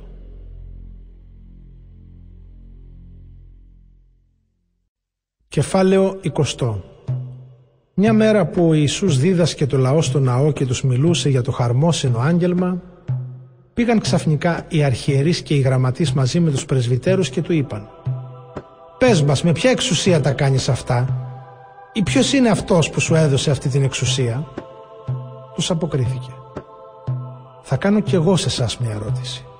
Πέστε μου, το βάπτισμα του Ιωάννη προερχόταν από το Θεό ή από τους ανθρώπους» Αυτοί το συζήτησαν μεταξύ τους και είπαν «Αν πούμε ότι προερχόταν από το Θεό, θα μας πει «Γιατί λοιπόν δεν πιστέψατε σε Αυτόν» Αν πάλι πούμε ότι προερχόταν από τους ανθρώπους, όλος ο λαός θα μας λιθοβολήσει, γιατί είναι απόλυτα βέβαιοι πως ο Ιωάννης είναι προφήτης. Γι' αυτό η απάντησή τους ήταν ότι δεν ξέρουν από πού προέρχεται.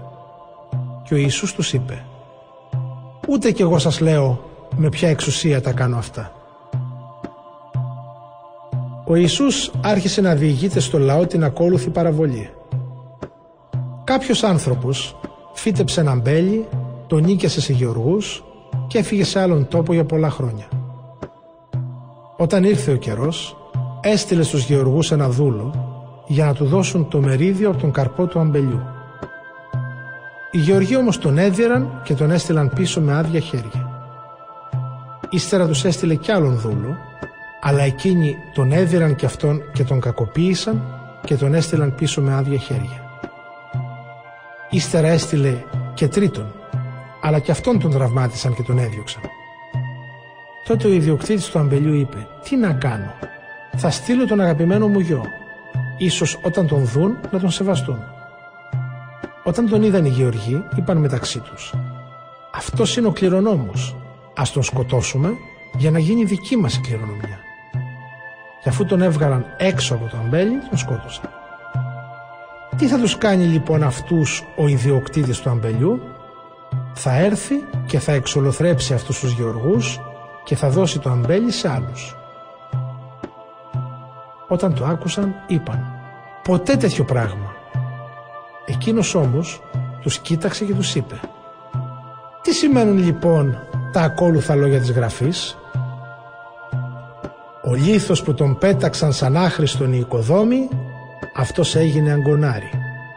Όποιος πέσει πάνω σε αυτό το λίθο θα τσακιστεί και σ' όποιον πέσει ο λίθος θα τον κομματιάσει. Τότε οι αρχιερείς και οι γραμματείς κατάλαβαν ότι αυτές τις παραβολές τις είπε για αυτούς και θέλησαν να τον συλλάβουν εκείνη την ώρα. Φοβήθηκαν όμως το λαό. Αφού παρακολούθησαν τον Ιησού, έστειλαν κατασκόπους που προσποιούταν τους ευσεβείς για να τον πιάσουν από κάποια απάντηση ώστε να τον παραδώσουν στο Ρωμαίο διοικητή. Του έκαναν λοιπόν την εξής ερώτηση. Διδάσκαλε, ξέρουμε ότι μιλάς και διδάσκεις σωστά. Δεν επηρεάζεις από πρόσωπα, αλλά διδάσκεις πραγματικά το θέλημα του Θεού. Επιτρέπεται να πληρώνουμε φόρο στον αυτοκράτορα ή όχι; Εκείνος κατάλαβε την πανουργία τους και τους είπε «Γιατί μου στείνετε παγίδα, δείξτε μου ένα δινάριο». Ποιανού είναι η εικόνα και η επιγραφή που έχει, εκείνη το απάντησα του αυτοκράτορα. Εκείνος τότε τους είπε «Δώστε λοιπόν στον αυτοκράτορα ό,τι ανήκει στον αυτοκράτορα και στο Θεό ό,τι ανήκει στο Θεό». Και έτσι δεν κατάφεραν να τον πιάσουν από κάποιο λόγο μπροστά στο λαό. Έμειναν κατάπληκτοι από την απάντησή του και σώπασαν. Τον πλησίασαν τότε μερικοί από τους Σαδουκαίους οι οποίοι δεν δέχονται ότι υπάρχει Ανάσταση και τον ρώτησαν «Διδάσκαλε, ο Μωυσής μας έδωσε γραπτή εντολή. Αν κάποιο πεθάνει ο αδελφός, ο οποίος είναι παντρεμένος αλλά άτεχνος, να πάρει ο αδελφός του τη χείρα και να κάνει απογόνους για τον νεκρό αδελφό του. Ήταν λοιπόν 7 αδερφοί. Ο πρώτος παντρεύτηκε μια γυναίκα και πέθανε άτεκνος. Την πήρε και ο δεύτερος τη γυναίκα και πέθανε και αυτός άτεκνος. Επίσης την πήρε και ο τρίτος. Το ίδιο και οι 7 πέθαναν χωρίς να αφήσουν παιδιά. Τελευταία από όλους πέθανε και η γυναίκα. Αυτή λοιπόν σε ποιον από όλους αυτούς θα ανήκει στην Ανάσταση αφού την είχαν πάρει η γυναίκα τους και οι εφτά; Ο Ιησούς τότε τους απάντησε «Οι άνθρωποι που ζουν σε αυτόν τον κόσμο παντρεύονται και παντρεύουν. Όσοι όμως αξιοθούν να αναστηθούν από τους νεκρούς και να ζήσουν στον καινούριο κόσμο αυτοί ούτε θα νυμφεύονται ούτε θα παντρεύονται. Γι' αυτό γιατί δεν θα υπάρχει για αυτούς θάνατος. Σαν αναστημένοι άνθρωποι που θα είναι, θα είναι ίσοι με τους αγγέλους και παιδιά του Θεού.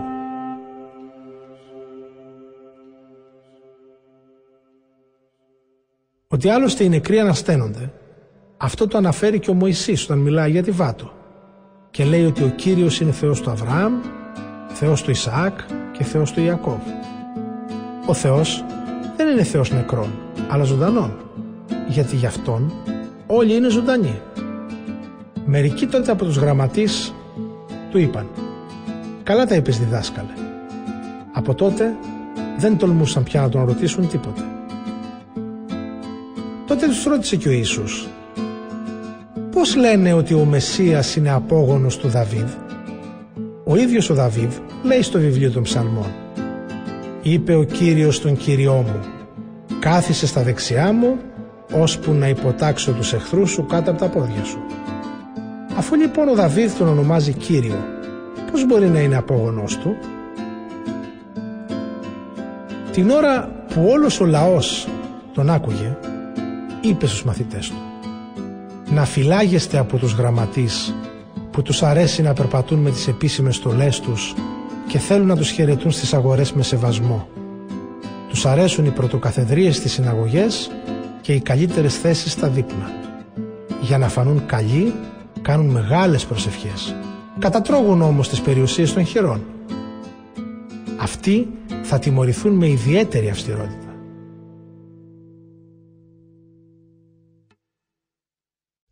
Κεφάλαιο 21 Κάποτε ο Ιησούς έριξε μια ματιά και είδε τους πλουσίους που έριχναν τις εισφορές τους στο θησαυροφυλάκιο του ναού. Είδε και κάποια φτωχή χείρα να ρίχνει σε αυτό δύο λεπτά και είπε «Σας βεβαιώνω πως αυτή η φτωχή χείρα έριξε περισσότερα από όλους. Όλοι οι άλλοι έριξαν από το περίσσευμά τους τις εισφορές, ενώ αυτή από το ειστέρημά της. Έριξε όλη της την περιουσία.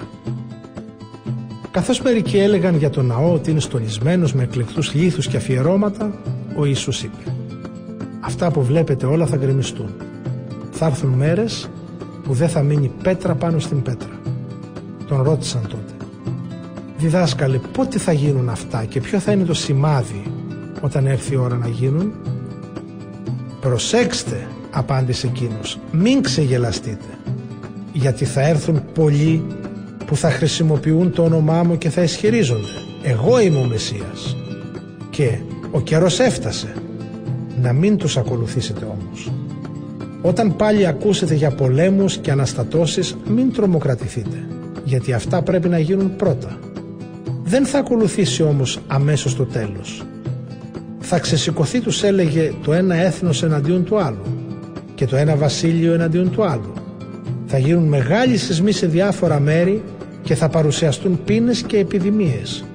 Θα συμβούν φοβερά πράγματα και θα φανούν μεγάλα σημάδια από τον ουρανό. Πριν όμως γίνουν όλα αυτά, θα σας συλλάβουν, θα σας καταδιώξουν, θα σας παραδώσουν στις συναγωγές, θα σας κλείσουν στις φυλακές και θα σας οδηγήσουν μπροστά σε βασιλιάδες και ηγεμόνες εξαιτίας μου. Όλα αυτά θα γίνουν για σας μια ευκαιρία να δώσετε μαρτυρία για μένα. Νιώστε το καλά πως δεν χρειάζεται να ετοιμάζετε από πριν την απολογία σας. Γιατί εγώ θα σας δώσω λόγια και σοφία και σε αυτά δεν θα μπορέσουν να αντισταθούν ή να τα αντικρούσουν οι αντίπαλοι σας. Θα παραδοθείτε από γονείς και αδέρφια, από συγγενείς και φίλους και μερικούς από εσάς θα σας σκοτώσουν. Όλοι θα σας μισούν εξαιτίας μου. Δεν θα χαθεί όμως ούτε μία τρίχα από το κεφάλι σας. Με την υπομονή σας θα σώσετε τη ζωή σας. Όταν θα δείτε την Ιερουσαλήμ να κυκλώνεται από στρατεύματα, τότε να ξέρετε πως έφτασε η καταστροφή της. Τότε όσοι βρεθούν στην Ιουδαία να φύγουν στα βουνά και όσοι μέσα στην Ιερουσαλήμ να φύγουν αμέσως και όσοι βρίσκονται στα χωριά να μην μπουν στην πόλη γιατί αυτές θα είναι μέρες εκδικήσεως για να εκπληρωθούν όλα όσα λέει η Γραφή μόνο στις γυναίκες που εκείνες τις μέρες θα είναι έγκυες και σε αυτές που θα θυλάζουν. Γιατί τότε θα έρθει μεγάλη δυστυχία σε όλη τη χώρα και η οργή του Θεού εναντίον αυτού του λαού. Πολλοί θα θανατωθούν με ξύφος και άλλοι θα οδηγηθούν εχμάλωτοι σε όλο τον κόσμο και η Ιερουσαλήμ θα καταπατιέται από τους εθνικούς ώσπου συμπληρωθεί για τα έθνη ο καθορισμένος από το Θεό χρόνος θα παρουσιαστούν σημάδια στον ήλιο, στο φεγγάρι και στα αστέρια. Στη γη οι λαοί θα αναστατωθούν και θα ζουν σε αγωνία εξαιτίας της βοής και των μεγάλων κυμάτων της θάλασσας. Οι άνθρωποι θα κοντεύουν να πεθάνουν από τον πόνο και από την αγωνία για αυτά που πρόκειται να συμβούν στην οικουμένη. Γιατί οι ουράνιες δυνάμεις που κρατούν την τάξη του σύμπαντος θα διασαλευτούν. Τότε θα δουν τον Υιό του ανθρώπου να έρχεται πάνω σε σύννεφο με δύναμη και με μεγάλη λαμπρότητα. Όταν αυτά αρχίσουν να γίνονται, σηκώστε τα κεφάλια σας και αναθαρίστε, γιατί πλησιάζει η ώρα του λυτρωμού σας. Τους είπε και μια παραβολή. Κοιτάξτε τι συμβαίνει με τη σικιά και με όλα τα δέντρα. Όταν δείτε ότι έχουν ήδη βλαστήσει, καταλαβαίνετε από μόνοι σας ότι πλησιάζει πια το καλοκαίρι. Έτσι κι εσείς όταν δείτε να γίνονται αυτά, να καταλάβετε ότι πλησιάζει η Βασιλεία του Θεού. Σας βεβαιώνω πως όλα αυτά θα γίνουν όσο ακόμη ζουν οι άνθρωποι ετούτης της γενιάς. Ο ουρανός και η γη θα πάψουν να υπάρχουν, τα λόγια μου όμως ποτέ. Προσέξτε καλά τους εαυτούς σας. Μην παραδοθείτε στην κρεπάλη και στη μέθη και στις βιωτικές ανάγκες και σας ευνηδιάσει η μέρα εκείνη. Γιατί θα έρθει σαν την παγίδα σε όλους τους κατοίκους της γης. Να μένετε λοιπόν άγρυπνοι και να προσεύχεστε διάκοπα για να μπορέσετε να ξεπεράσετε όλα όσα είναι να συμβούν και να παρουσιαστείτε έτοιμοι μπροστά στον Υιό του ανθρώπου. Την ημέρα ο Ιησούς δίδασκε στο ναό και τα βράδια πήγαινε και έμενε στο βουνό που ονομάζεται όρος των ελαιών. Όλος ο κόσμος πήγαινε πρωί πρωί στο ναό και τον περίμενε για να τον ακούσει.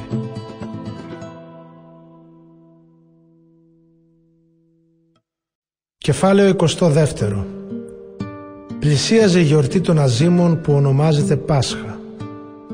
Οι αρχιερείς και οι γραμματείς αναζητούσαν ευκαιρία να θανατώσουν τον Ιησού γιατί φοβούνταν το λαό.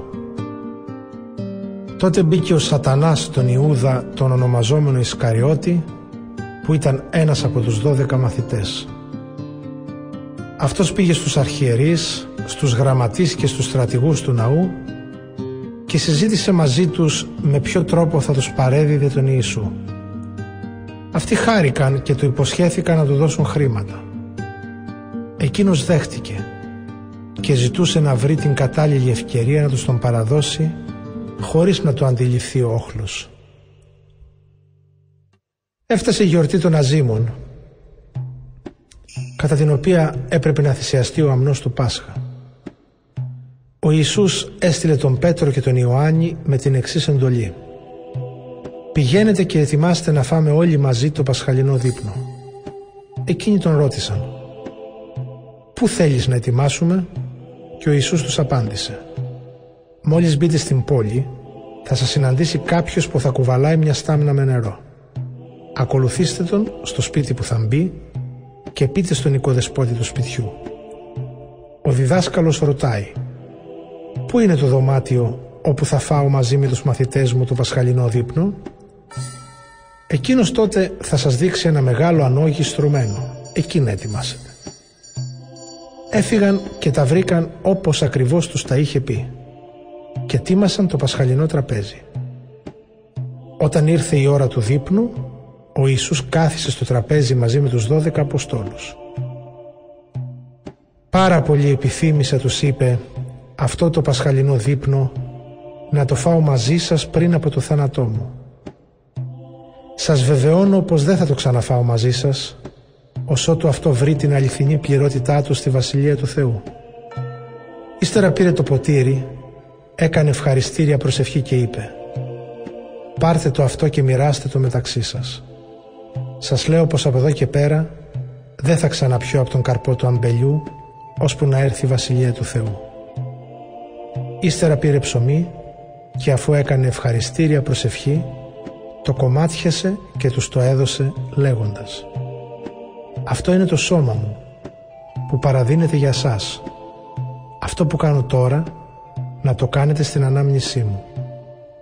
Το ίδιο μετά το δείπνο πήρε και το ποτήρι λέγοντας «Αυτό το ποτήρι είναι η νέα διαθήκη που επισφραγίζεται με το αίμα μου το οποίο χύνεται για χάρη σας. Αλλά να, το χέρι αυτού που θα με προδώσει είναι μαζί μου πάνω στο τραπέζι. Ο Υιός του ανθρώπου βέβαια βαδίζει σύμφωνα με αυτό που όρισε ο Θεός. Αλίμονο όμως εκείνον τον άνθρωπο από τον οποίο θα προδοθεί. Αυτοί τότε άρχισαν να συζητούν μεταξύ τους ποιος άραγε από όλους να είναι αυτός που πρόκειται να διαπράξει κάτι τέτοιο. Έγινε μεταξύ των μαθητών φιλονικία για το ποιος άραγε από αυτούς είναι ο ανώτερος. Ο Ιησούς τους είπε «Οι βασιλιάδες των εθνών καταδυναστεύουν τους λαούς τους και οι δυνάστες τους τυφλοφορούνται ευεργέτες. Εσείς όμως δεν πρέπει να κάνετε το ίδιο, αλλά ο ανώτερος ανάμεσά σας πρέπει να γίνει σαν τον κατώτερο και ο αρχηγός σαν τον υπηρέτη. Ποιος είναι ανώτερος, αυτός που κάθεται στο τραπέζι ή αυτός που την υπηρετεί; Δεν είναι αυτός που κάθεται στο τραπέζι. Εγώ όμως είμαι σαν τον υπηρέτη ανάμεσά σας. Και εσείς είστε αυτοί που μείνατε κοντά μου στις δοκιμασίες μου. Και όπως ο πατέρας μου μου έδωσε τη βασιλεία, θα σας δώσω κι εγώ το δικαίωμα να τρώτε και να πίνετε στο τραπέζι μου στη βασιλεία μου. Θα καθίσετε πάνω σε θρόνους και θα κρίνετε τις δώδεκα φυλές του Ισραήλ. Είπε επίσης ο Κύριος, Σίμων, Σίμων, ο σατανάς ζήτησε να σας δοκιμάσει σαν το σιτάρι στο κόσκινο. Εγώ όμως προσευχήθηκα για σένα να μην σε εγκαταλείψει η πίστη σου. Και εσύ όταν ξαναβρεις την πίστη σου στήριξε τους αδελφούς σου. Εκείνος του είπε «Κύριε, μαζί σου εγώ είμαι έτοιμος να πάω και στη φυλακή, ακόμη και στο θάνατο». Ο Ιησούς τότε του είπε «Πέτρο, σου λέω ότι πριν λαλήσεις σήμερα ο πετινός, τρεις φορές θα αρνηθείς ότι με ξέρεις». Και στους άλλους μαθητές του είπε «Όταν σας έστειλα χωρίς χρήματα και σακίδιο και υποδήματα, στερηθήκατε μήπως τίποτα» Αυτοί το απάντησαν. Τίποτε. Τώρα όμως τους είπε όποιος έχει χρήματα στα πάρει. Το ίδιο και αυτός που έχει σακίδιο. Όποιος δεν έχει ας πουλήσει το πανοφόρι του και σ' αγοράσει μαχαίρι. Γιατί σας βεβαιώνω πως πρέπει να εκπληρωθεί για μένα αυτό που είναι γραμμένο στη γραφή. Και με τους ανώμους συγκαταλέχθηκε. Ό,τι έχει γραφεί για μένα εκπληρώνεται. Οι μαθητές του είπαν «Κύριε Να, υπάρχουν εδώ δύο μαχαίρια». Και εκείνος τους απάντησε «Αρκετά». Ύστερα ο Ιησούς βγήκε και πήγε όπως συνήθιζε στο όρος των ελαιών. Τον ακολούθησαν και οι μαθητές του.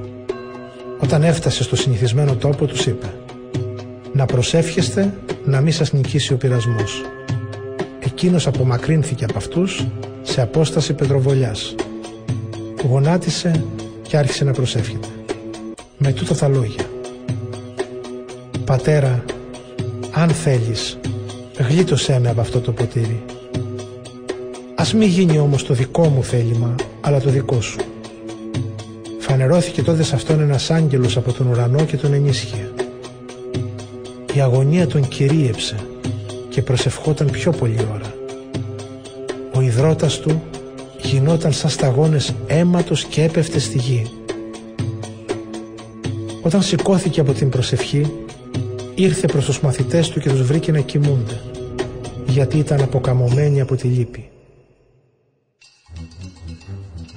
«Γιατί κοιμάστε» τους είπε. «Σηκωθείτε και προσεύχεστε, για να μην σας νικήσει ο πειρασμός». Ενώ μιλούσε ακόμα ο Ιησούς, φάνηκε πλήθος ανθρώπων τους οδηγούσε ένας από τους δώδεκα μαθητές που ονομαζόταν Ιούδας. Αυτός πλησίασε τον Ιησού για να τον φιλήσει. Γιατί αυτό το σημάδι τους είχε δώσει. Όποιον φιλήσω αυτός είναι. Ο Ιησούς όμως του είπε «Ιούδα, με φίλημα προδίνει τον Υιό του ανθρώπου». Όταν είδαν οι μαθητές του τι έμελε να γίνει του είπαν «Κύριε να τους χτυπήσουμε με το μαχαίρι» Ένας μάλιστα από αυτούς χτύπησε το δούλο του αρχιερέα και του έκοψε το δεξί αυτή. Ο Ιησούς γύρισε σε αυτούς και τους είπε «Φτάνει έως εδώ». Άγγιξε ύστερα το αυτή του δούλου και το γιάτρεψε. Τότε ο Ιησούς είπε στους αρχιερείς, στους στρατηγούς του ναού και στους πρεσβυτέρους που είχαν έρθει να τον πιάσουν «Ληστήσιμοι και βγήκατε με μαχαίρια και με ρόπαλα. Κάθε μέρα ήμουν ανάμεσά σας στο ναό και δεν απλώσατε χέρι πάνω μου. Αυτή όμως είναι η ώρα σας. Η ώρα που κυριαρχεί το σκοτάδι. Αφού συνέλαβαν τον Ιησού, τον έσυραν και τον έβαλαν μέσα στο σπίτι του αρχιερέα. Ο Πέτρος ακολουθούσε από μακριά. Άναψαν φωτιά στη μέση της αυλής και κάθισαν όλοι γύρω. Ανάμεσά τους κάθισε και ο Πέτρος. Κάποια υπηρέτρια που τον είδε να κάθεται κοντά στη φωτιά τον κοίταξε και είπε «Ήταν και αυτός μαζί του». Εκείνος όμως αρνήθηκε λέγοντας «Δεν τον γνωρίζω αυτόν κόρη μου». Ύστερα από λίγο τον είδε κάποιος άλλος και είπε «Και εσύ ένας από αυτούς είσαι».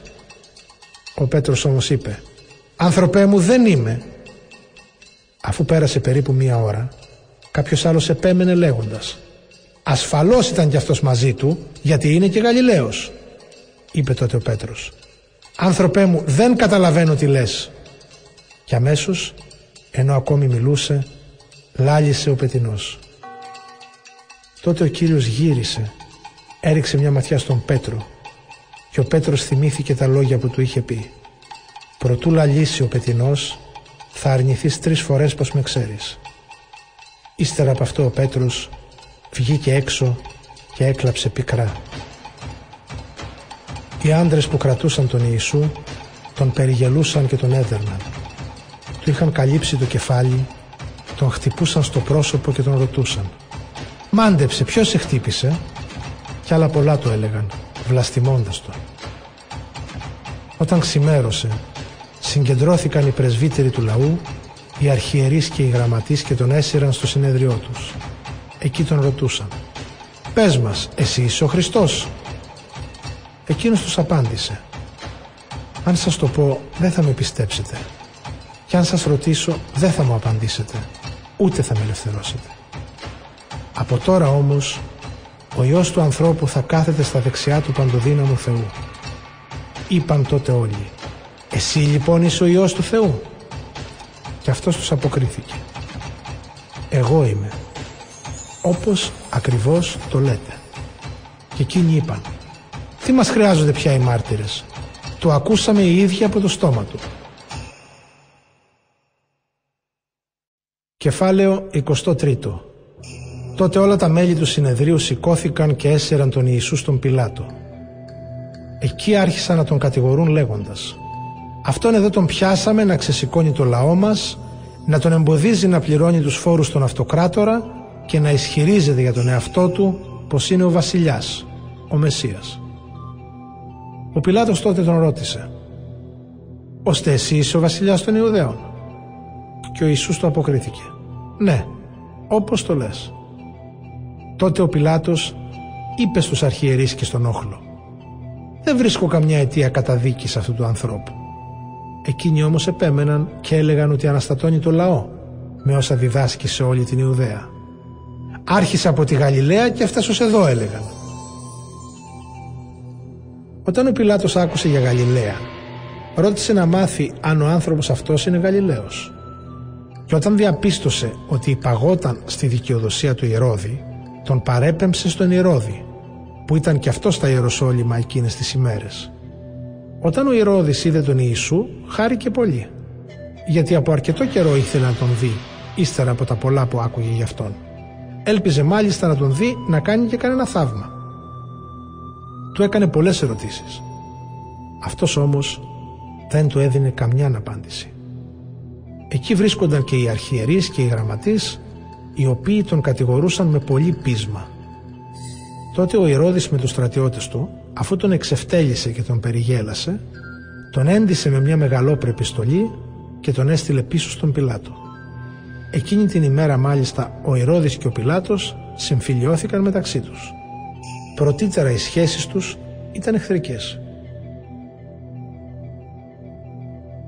Ο Πιλάτος συγκάλεσε τους αρχιερείς, τους άρχοντες των Ιουδαίων και το λαό και τους είπε «Μου φέρατε εδώ αυτόν τον άνθρωπο επειδή ξεσηκώνει το λαό. Είδατε, τον ανέκριναν μπροστά σας και δεν τον βρήκα ένοχο για τίποτα από όσα τον κατηγορείτε. Ούτε όμως και ο Ηρώδης στον οποίον σας παρέπεμψα είναι φανερό ότι δεν έκανε τίποτα που να αξίζει την καταδίκη του σε θάνατο. Γι' αυτό λοιπόν θα τον βασανίσω και θα τον απολύσω. Αυτό το είπε γιατί ένα έθιμο υποχρέωνε τον Πιλάτο κατά τη γιορτή να ελευθερώνει ένα φυλακισμένο για χάρη τους. Όλο μαζί όμως το πλήθος κράβγαζε και έλεγε «Θανάτωσέ τον αυτόν και ελευθέρωσέ μας το Βαραβά». Ο Βαραβάς είχε ρηχθεί στη φυλακή για κάποια εξέγερση που είχε γίνει στην πόλη και για φόνο. Ο Πιλάτος λοιπόν, επειδή ήθελε να ελευθερώσει τον Ιησού, τους μίλησε ξανά. Αυτοί όμως φώναζαν και έλεγαν «Σταύρωσέ τον! Σταύρωσέ τον!» Ο Πιλάτος τους είπε για τρίτη φορά «Τι κακό έκανε ο άνθρωπος! Δεν του βρήκα τίποτα που να επισύρει τη θανατική καταδίκη. Θα τον βασανίσω λοιπόν και θα τον ελευθερώσω». Εκείνοι όμως επέμεναν με δυνατές φωνές ζητώντας να σταυρωθεί ο Ιησούς. Οι φωνές οι δικές τους και των αρχιερέων υπερίσχυαν και έτσι ο Πιλάτος αποφάσισε να κάνει δεκτό το αίτημά τους. Τους ελευθέρωσε αυτόν που ζητούσαν, το Βαραβά, που ήταν φυλακισμένος για εξέγερση και φόνο και τον Ιησού τους τον παρέδωσε να τον κάνουν ό,τι ήθελαν. Καθώς πήγαιναν να τον σταυρώσουν, έπιασαν κάποιον Σίμωνα Κυριναίο που γύριζε από το χωράφι του και του φόρτωσαν το σταυρό να τον μεταφέρει πίσω από τον Ιησού. Τον ακολουθούσε πολλοί κόσμος και πολλές γυναίκες που τον θρυνούσαν χτυπώντας τα στήθη τους. Ο Ιησούς γύρισε σε αυτές και τους είπε «Γυναίκες της Ιερουσαλήμ, μην κλαίτε για μένα. Κλάψτε μάλλον για τον εαυτό σας και για τα παιδιά σας. Γιατί έρχονται μέρες που θα λένε «Καλότυχες οι άτεκνες, όσες δεν γέννησαν και όσες δεν θύλασαν παιδιά». Τότε θα αρχίσουν να λένε στα βουνά «Πέστε πάνω μας» και στους λόφους «Σκεπάστε μας». Γιατί αν αυτά γίνονται στα χλωρά, τι θα γίνει στα ξερά. Μαζί με τον Ιησού πήγαιναν να σταυρώσουν κι άλλους δύο κακούργους. Όταν έφτασαν στο μέρος που ονομαζόταν Κρανίο, σταύρωσαν εκεί τον Ιησού και τους κακούργους. Τον ένα στα δεξιά του και τον άλλον στα αριστερά. Ο Ιησούς έλεγε «Πατέρα, συγχώρησέ τους, δεν ξέρουν τι κάνουν». Εκείνοι μοιράστηκαν τα ρούχα του ρίχνοντας κλήρο. Ο λαός στεκόταν και έβλεπε. Μαζί με αυτούς και άρχοντες κορόιδευαν και έλεγαν «Τους άλλους τους έσωσε, ας σώσει τώρα και τον εαυτό του αν αυτός είναι ο Μεσσίας ο εκλεκτός του Θεού». Τον χλέβαζαν και οι στρατιώτες. Έρχονταν κοντά του, του έδιναν ξύδι και του έλεγαν «Αν εσύ ο βασιλιάς των Ιουδαίων, σώσε τον εαυτό σου». Υπήρχε μάλιστα και μια επιγραφή από πάνω του, γραμμένη στα ελληνικά, στα εβραϊκά και στα ρωμαϊκά. Αυτός είναι ο βασιλιάς των Ιουδαίων. Ένας από τους κακούργους που ήταν κρεμασμένος στο σταυρό τον βλασφημούσε και του έλεγε «Εάν εσύ είσαι ο Μεσσίας, σώσε τον εαυτό σου και εμάς». Ο άλλος στράφηκε σε αυτόν, τον επιτίμησε και του είπε «Ούτε το Θεό δεν φοβάσαι εσύ». Δεν είσαι όπως και εκείνος καταδικασμένος; Εμείς βέβαια δίκαια, γιατί τιμωρούμαστε για αυτά που κάναμε. Όμως αυτός δεν έκανε κανένα κακό. Και στον Ιησού έλεγε «Θυμήσου με Κύριε όταν έρθεις στη βασιλεία σου». Ο Ιησούς του απάντησε «Σε βεβαιώνω πως σήμερα κιόλας θα είσαι μαζί μου στον παράδεισο».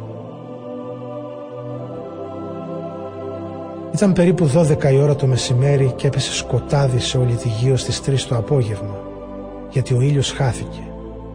Το καταπέτασμα του ναού σκίστηκε στη μέση.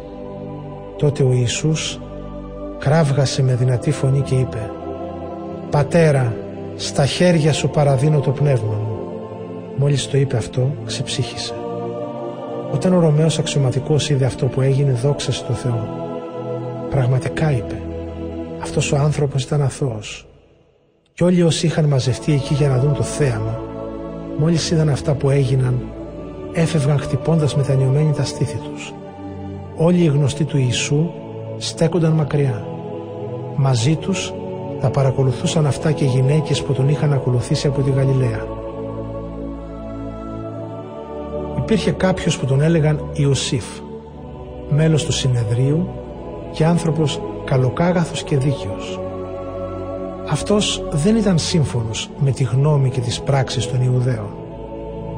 Καταγόταν από την Ιουδαϊκή πόλη Αριμαθέα και περίμενε και αυτό στη Βασιλεία του Θεού. Πήγε λοιπόν στον Πιλάτο και ζήτησε το σώμα του Ιησού. Αφού το κατέβασε, το τύλιξε με ένα σεντόνι και το έβαλε σε ένα λαξευμένο μνήμα, στο οποίο δεν είχαν βάλει ποτέ κανέναν. Ήταν η μέρα Παρασκευή και πλησίαζε το Σάββατο. Παρακολουθούσαν και οι γυναίκες που είχαν έρθει μαζί με τον Ιησού από τη Γαλιλαία, οι οποίες είδαν το μνήμα και ότι σε αυτό τοποθετήθηκε το σώμα του Ιησού. Γύρισαν λοιπόν πίσω και ετοίμασαν αρώματα και μοίρα. Την ημέρα του Σαββάτου δεν έκαναν καμιά ενέργεια, όπως προστάζει ο νόμος. Κεφάλαιο 24 Την επομένη μέρα όμως μετά το Σάββατο, από τα βαθιά χαράματα, ήρθαν οι γυναίκες στον τάφο με τα αρώματα που είχαν ετοιμάσει. Μαζί τους ήταν και μερικές άλλες. Βρήκαν τότε την πέτρα κυλισμένη από το μνήμα και όταν μπήκαν σε αυτό δεν βρήκαν το σώμα του Κυρίου Ιησού. Καθώς απορούσαν γι' αυτό, φάνηκαν μπροστά τους δυο άντρες με αστραφτερές στολές. Και ενώ αυτές κατατρομαγμένες είχαν σκυμμένο το πρόσωπό τους στη γη, τις ρώτησαν. «Τι ζητάτε τον ζωντανό ανάμεσα στους νεκρούς» «Δεν είναι εδώ, αναστήθηκε». Θυμηθείτε τι σας είχε πει όταν ακόμα ήταν στη Γαλιλαία. Σας είπε ότι ο Υιός του ανθρώπου πρέπει να παραδοθεί στα χέρια των εχθρών του Θεού, να σταυρωθεί και την τρίτη μέρα να αναστηθεί. Θυμήθηκαν τότε τα λόγια του. Επέστρεψαν λοιπόν από το μνήμα και τα ανάγγειλαν όλα αυτά στους 11 μαθητές και σε όλους τους άλλους. Αυτές που τα έλεγαν αυτά στους Αποστόλους ήταν η Μαρία η Μαγδαληνή, η Ιωάννα, η Μαρία η μητέρα του Ιακώβου και οι υπόλοιπες που ήταν μαζί τους. Τα λόγια αυτά τους φάνηκαν φλιαρίες και δεν τις πίστευαν. Ο Πέτρος όμως σηκώθηκε και έτρεξε στο μνήμα. Όταν έσκυψε είδε μέσα μόνο τα σάβανα και γύρισε σπίτι του γεμάτος απορία για αυτό που είχε γίνει. Την ίδια μέρα δύο από τους μαθητές του Ιησού πήγαιναν σε ένα χωριό που απέχει 60 στάδια από την Ιερουσαλήμ και λέγεται Εμαούς. Αυτοί μιλούσαν μεταξύ τους για όλα όσα είχαν συμβεί. Καθώς μιλούσαν και συζητούσαν, τους πλησίασε ο ίδιος ο Ιησούς και βάδιζε μαζί τους. Τα μάτια τους όμως εμποδίζονταν έτσι που να μην τον αναγνωρίζουν. Ο Ιησούς τους ρώτησε «Για ποιο ζήτημα μιλάτε μεταξύ σας τόσο έντονα έτσι που περπατάτε σκυθροπή» Ο ένας που ονομαζόταν Κλεόπας το αποκρίθηκε. «Μονάχο ζεις εσύ στην Ιερουσαλήμ και δεν έμαθες τα όσα έγιναν εκεί αυτές τις μέρες» «Ποια» τους ρώτησε. Αυτά του λένε με τον Ιησού από την Ναζαρέτ που ήταν προφήτης δυνατός σε έργα και σε λόγια ενώπιον του Θεού και ολόκληρου του λαού. Πως τον παρέδωσαν οι αρχιερείς και οι αρχοντές μας να καταδικαστεί σε θάνατο και τον σταύρωσαν. Εμείς ελπίζαμε ότι αυτός είναι εκείνος που έμελε να ελευθερώσει το λαό Ισραήλ. Αντίθετα, είναι η τρίτη μέρα σήμερα από τότε που έγιναν αυτά και δεν έχει συμβεί τίποτα. Επιπλέον, μας αναστάτωσαν και μερικές γυναίκες από τον κύκλο μας. Πήγαν πρωί-πρωί στον τάφο και δεν βρήκαν το σώμα του. Ήρθαν λοιπόν και μας έλεγαν ότι είδαν οπτασία αγγέλων οι οποίοι τους είπαν ότι αυτός ζει. Τότε μερικοί από τους δικούς μας πήγαν στο μνήμα και διαπίστωσαν τα ίδια που έλεγαν οι γυναίκες, αυτόν όμως δεν τον είδαν. Τότε ο Ιησούς τους είπε «Ανόητοι που η καρδιά σας αργεί να πιστέψει όλα όσα είπαν οι προφήτες. Αυτά δεν έπρεπε να πάθει ο Μεσσίας και να δοξαστεί». Και αρχίζοντας από τα βιβλία του Μωυσή και όλων των προφητών τους εξήγησε όσα αναφέρονταν στις γραφές για τον εαυτό του. Όταν πλησίασαν στο χωριό που πήγαιναν, αυτός προσποιήθηκε πως πηγαίνει πιο μακριά. Εκείνοι όμως τον πίεζαν και του έλεγαν «Μείνε μαζί μας γιατί πλησιάζει το βράδυ και η μέρα ήδη τελειώνει». Μπήκε λοιπόν στο χωριό για να μείνει μαζί τους. Την ώρα που κάθισε μαζί τους για φαγητό, πήρε το ψωμί, το ευλόγησε και αφού το έκοψε σε κομμάτια τους έδωσε. Τότε ανοίχτηκαν τα μάτια τους και κατάλαβαν ποιος είναι. Εκείνος όμως έγινε άφαντος. Είπαν τότε μεταξύ τους «Δεν φλεγόταν η καρδιά μας μέσα μας καθώς μας μιλούσε στο δρόμο και μας ερμήνευε τις γραφές». Την ίδια ώρα σηκώθηκαν και γύρισαν στην Ιερουσαλήμ. Εκεί βρήκαν συγκεντρωμένους τους 11 μαθητές και όσους ήταν μαζί τους που έλεγαν ότι πραγματικά αναστήθηκε ο Κύριος και φανερώθηκε στο Σίμωνα. Τους εξήγησαν λοιπόν και αυτοί τα όσα τους είχαν συμβεί στο δρόμο και πως τον αναγνώρισαν όταν τεμάχιζε το ψωμί. Ενώ μιλούσαν γι' αυτά, στάθηκε ανάμεσά τους ο Ιησούς και τους λέει «Ειρήνη σε σας». Αυτοί από την ταραχή και το φόβο τους νόμιζαν ότι έβλεπαν φάντασμα. Εκείνος τους είπε «Γιατί είστε τρομαγμένοι και γιατί γεννιούνται στην καρδιά σας αμφιβολίες; Κοιτάξτε τα χέρια μου και τα πόδια μου για να βεβαιωθείτε ότι είμαι εγώ ο ίδιος. Ψηλαφίστε με και δείτε. Ένα φάντασμα δεν έχει σάρκα και οστά όπως βλέπετε εμένα να έχω. Και λέγοντας αυτά, τους έδειξε τα χέρια και τα πόδια του. Αυτοί από τη χαρά και την έκπληξή τους δεν πίστευαν στα μάτια τους. Τους ρώτησε τότε ο Ιησούς «Έχετε τίποτα φαγόσιμο» Του έδωσαν τότε ένα κομμάτι ψητό ψάρι και ένα κομμάτι κερίθρα με μέλι. Τα πήρε και τα έφαγε μπροστά τους. Ύστερα τους είπε «Αυτά εννοούσα με τα λόγια που σας έλεγα όταν ήμουν ακόμη μαζί σας, ότι δηλαδή πρέπει να εκπληρωθούν όλα όσα είναι γραμμένα για μένα στον νόμο του Μωυσή, στους προφήτες και στους ψαλμούς».